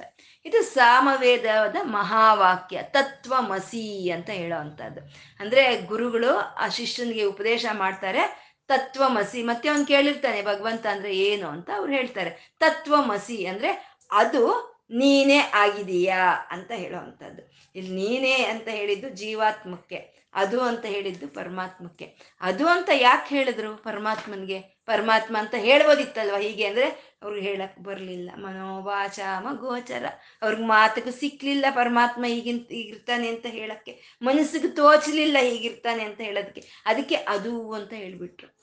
ನಾವು ಅನೇಕ ಸಮಯಗಳಲ್ಲಿ ಏನಾದರೂ ಹೇಳಬೇಕು ಅಂದರೆ ಆ ಪದಾರ್ಥದ ಹೆಸರು ಹೇಳಕ್ಕೆ ನಮಗೆ ಬರಲಿಲ್ಲ ಅಂದರೆ ಅದು ಅಂತ ಹೇಳ್ಬಿಡ್ತೀವಿ ನಾವು, ಅದು ಅಂತ ಹೇಳ್ಬಿಡ್ತೀವಿ. ಅಥವಾ ಅವ್ರ ಹೆಸರು ಜ್ಞಾಪಕ ಬರಲಿ ಅಂದರೆ ಅವರು ಅಂತ ಹೇಳ್ಬಿಟ್ಬಿಡ್ತೀವಿ ನಾವು. ಹಾಗೆ ವೇದಗಳಿಗೆ ತಿಳಿಲಿಲ್ಲ, ಭಗವಂತ ಏನು ಅನ್ನೋದು ಯಾವ ವೇದಕ್ಕೂ ತಿಳಿಲಿಲ್ಲ. ಅದಕ್ಕೆ ಒಂದು ತತ್ ಅಂತ ಹೇಳಿಬಿಟ್ಬಿಟ್ರು.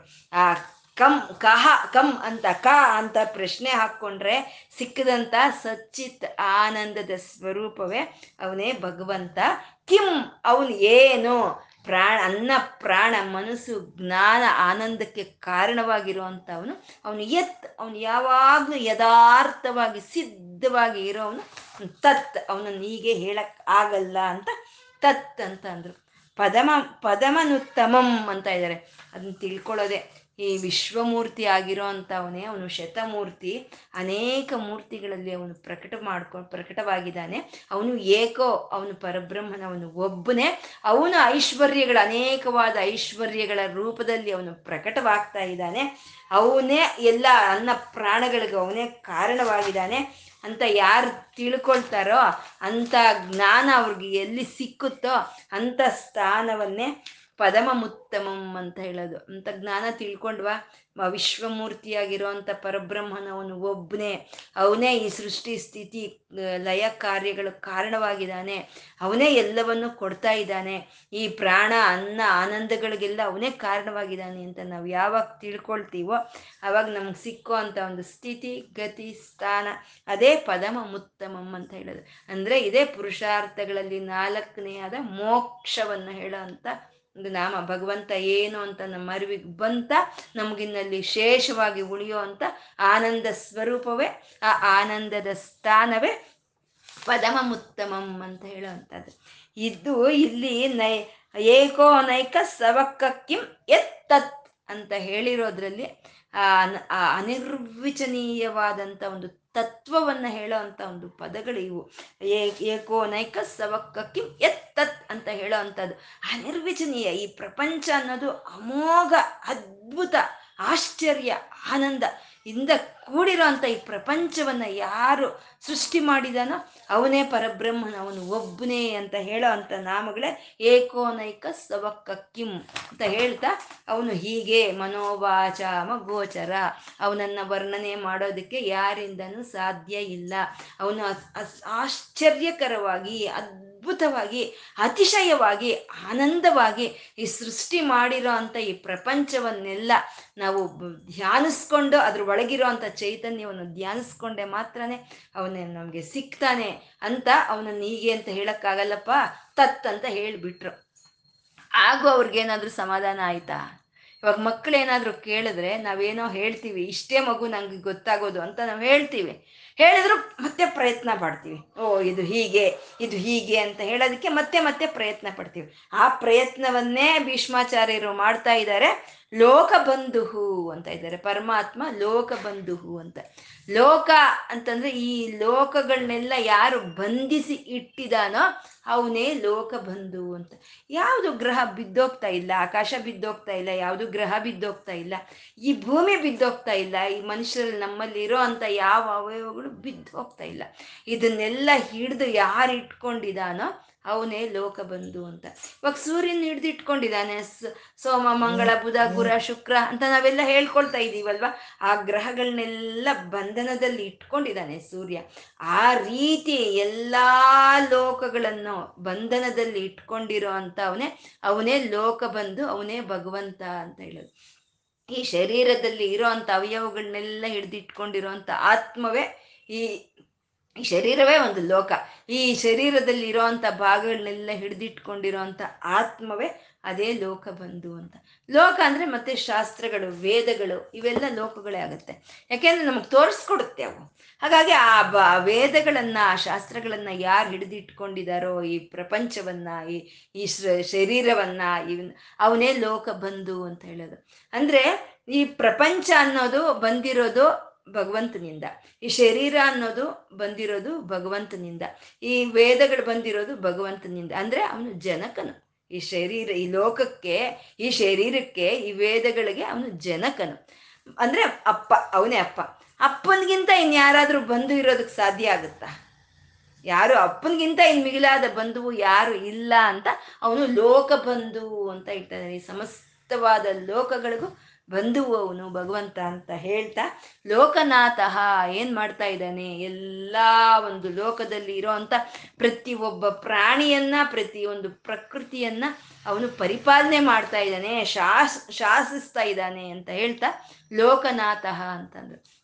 ಆ ಲೋಕ ಬಂದು ಆ ಲೋಕನಾಥ ಆದಂಥ ಭಗವಂತ ಅವನು ಮಾಧವಹ ಅಂತ ಇದ್ದಾರೆ. ಮಾಧವನು ಅಂತ. ಮಾಧವ, ಮಾ ಅಂದರೆ ಜ್ಞಾನ. ಧವ ಅಂದರೆ ಕೊಡೋವನು ಅಂದರೆ ಈ ಜ್ಞಾನವನ್ನು ಕೊಡೋವನು ನಾವು ಪ್ರಶ್ನೆ ಹಾಕ್ಕೊಂಡ್ವಲ್ಲ ಕ, ಕಂ, ಅಂತ ನಾವು ಪ್ರಶ್ನೆ ಹಾಕ್ಕೊಂಡ್ವಿ ಅಲ್ವಾ ಕ ಕಂ ಎತ್ ಅಂತ ಎಲ್ಲ ಪ್ರಶ್ನೆಗಳು ಹಾಕ್ಕೊಂಡ್ವಿ ಆ ಪ್ರಶ್ನೆಗಳನ್ನು ನಾವು ಹಾಕ್ಕೊಂಡಾಗ ಅದಕ್ಕೆ ಉತ್ತರವನ್ನು ಕೊಡೋ ಅಂತ ಭಗವಂತನೇ ಅವನೇ ಮಾಧವ ಅಂತ ಹೇಳೋದು. ಅಂದರೆ ಜ್ಞಾನವನ್ನು ಕೊಡೋ ಅಂತ ಅವನು ಮಾಧವನು ಅಂತ ಹೇಳೋದು. ಈ ಪದ್ಮದಲ್ಲಿ, ಈ ಪುಷ್ಪದಲ್ಲಿ ಇರೋ ಅಂಥ ಒಂದು ಮಕರಂದವನ್ನ ಹೀರ್ಕೊಳ್ಳೋದಕ್ಕೆ ಈ ದುಂಬಿಗಳು ಬರ್ತಾ ಇರುತ್ತೆ. ಹಾಗೆ ಈ ಪ್ರಪಂಚ ಅನ್ನೋ ಹೂವಿನಲ್ಲಿ ಇರೋವಂಥ ಜ್ಞಾನವನ್ನ ಹಿರ್ಕೊಳ್ಳೋ ಅಂಥ ಭಕ್ತರಿಗೆ ಆ ಜ್ಞಾನವನ್ನು ಕೊಡೋ ಅಂಥ ಪರಬ್ರಹ್ಮನೇ ಅವನೇ ಮಾಧವ ಅಂತ ಹೇಳೋದು ಮಾಧವನವನು ಅಂತ. ಮಾ ಅಂದ್ರೆ ಐಶ್ವರ್ಯಗಳು, ಅತ್ಯಂತ ಐಶ್ವರ್ಯ, ಬಲ, ತಪಸ್ಸು, ಜ್ಞಾನ, ವೈರಾಗ್ಯ ಇವೆಲ್ಲ ಮಾ ಶಬ್ದಕ್ಕಿರುವಂಥವು. ಮಾಧವ, ಈ ಐಶ್ವರ್ಯ, ಬಲ, ಜ್ಞಾನ, ವೈರಾಗ್ಯ, ತಪಸ್ಸು ಇವೆಲ್ಲದಕ್ಕೂ ಯಾರು ಒಡೆಯಿನ ಅವನು ಮಾಧವನು ಅಂತ. ಈ ಮಾಧವನು ಅಷ್ಟ ಐಶ್ವರ್ಯಗಳನ್ನು ಹೊಂದಿರೋವನು ಆ ಜ್ಞಾನವನ್ನು ಕೊಡೋವನು, ನಾವು ಕೇಳಿದ ಪ್ರಶ್ನೆಗಳಿಗೆ ಉತ್ತರನ ಕೊಡೋ ಅಂತ ಮಾಧವನು ಅವನು ಯಾರಪ್ಪ ಅಂದ್ರೆ ಅವನು ಭಕ್ತ ವತ್ಸಲನು. ಭಕ್ತರ ಮೇಲೆ ವಾತ್ಸಲ್ಯವನ್ನು ತೋರಿಸೋ ಅಂತವನು ಅವನೇ ಭಗವಂತ, ಅವನೇ ಮಾಧವ ಅಂತ ಹೇಳೋದು. ವಾತ್ಸಲ್ಯ ಅಂತಂದ್ರೆ ತಂದೆ ತಾಯಿ ಮಕ್ಕಳ ಮೇಲೆ ತೋರಿಸೋ ಅಂತ ಒಂದು, ಆ ಒಂದು ಭಾವವನ್ನ, ಗುರುಗಳು ಶಿಷ್ಯರ ಮೇಲೆ ತೋರಿಸೋ ಅಂತ ಒಂದು ಭಾವವನ್ನ ವಾತ್ಸಲ್ಯ ಅಂತ ಹೇಳುವಂಥದ್ದು. ಅಂದ್ರೆ ಒಂದು ಪೋಷಣೆ ಮಾಡ್ತಾ, ರಕ್ಷಣೆ ಮಾಡ್ತಾ, ಸಮಸ್ತವನ್ನು ಅವ್ರಿಗೆ ಹೇಳ್ಕೊಡ್ತಾ, ಬೋಧನೆ ಮಾಡೋ ಅಂತ ಒಂದು ರೂಪದಲ್ಲಿ ಬರೋ ಅಂಥದ್ದೇ ವಾತ್ಸಲ್ಯ ಅಂತ ಹೇಳೋದು. ಭಗವಂತ ಪ್ರತಿಯೊಂದು ಪ್ರಾಣಿಯನ್ನು ಅತ್ಯಂತ ಪ್ರೀತಿಯಿಂದ, ಅತ್ಯಂತ ಕರುಣೆಯಿಂದ, ದಯೆಯಿಂದ ಯಾವ ಪ್ರಾಣಿಗೆ ಏನು ಬೇಕೋ ಅದನ್ನು ಕೊಡ್ತಾ, ಆ ಪ್ರಾಣಿಗಳ ಮೇಲೆ, ಆ ಭಕ್ತರ ಮೇಲೆ ವಾತ್ಸಲ್ಯವನ್ನು ತೋರಿಸ್ತಾ ಇರುವಂತ ವಾಸುದೇವನು ಅವನು ಭಕ್ತ ವತ್ಸಲ ಅಂತ ಹೇಳಿದ್ರು. ಭಕ್ತ ವತ್ಸಲನು ಅಂತ. ಅಂದರೆ ಭಗವಂತ ಏನು ಅಂತ ನಾವು ಹಾಕ್ಕೊಳ್ಳೋ ಅಂಥ ಪ್ರಶ್ನೆಗಳಿಗೆ ನಮಗೆ ಸಿಕ್ಕೋ ಅಂಥ ಒಂದು ಆ ಜ್ಞಾನ ಸ್ವರೂಪನೇ ಅವನೇ ಮಾಧವನು ಅಂತ ಹೇಳ್ಕೊಳ್ತಾ ಇವತ್ತು ನಾವು. ಇವತ್ತು ನಾವು ಏನು ಹೇಳ್ಕೊಂಡಿದ್ದೀವೋ ಆ ಜ್ಞಾನ ಸ್ವರೂಪನಾದ ಮಾಧವನಿಗೆ ಸಮರ್ಪಣೆ ಮಾಡಿಕೊಳ್ಳೋಣ. ಲಕ್ಷ್ಮೀನಾರಾಯಣರಿಗೆ ನತಿರಿಯಂ ನನ್ನ ಈ ನಮಸ್ಕಾರವನ್ನು ಸ್ವೀಕಾರ ಮಾಡುತ್ತಂದೆ ಅಂತ ಕೇಳ್ಕೊಳ್ತಾ ಸರ್ವಂ ಶ್ರೀ ಲಲಿತಾರ್ಪಣಮಸ್ತು.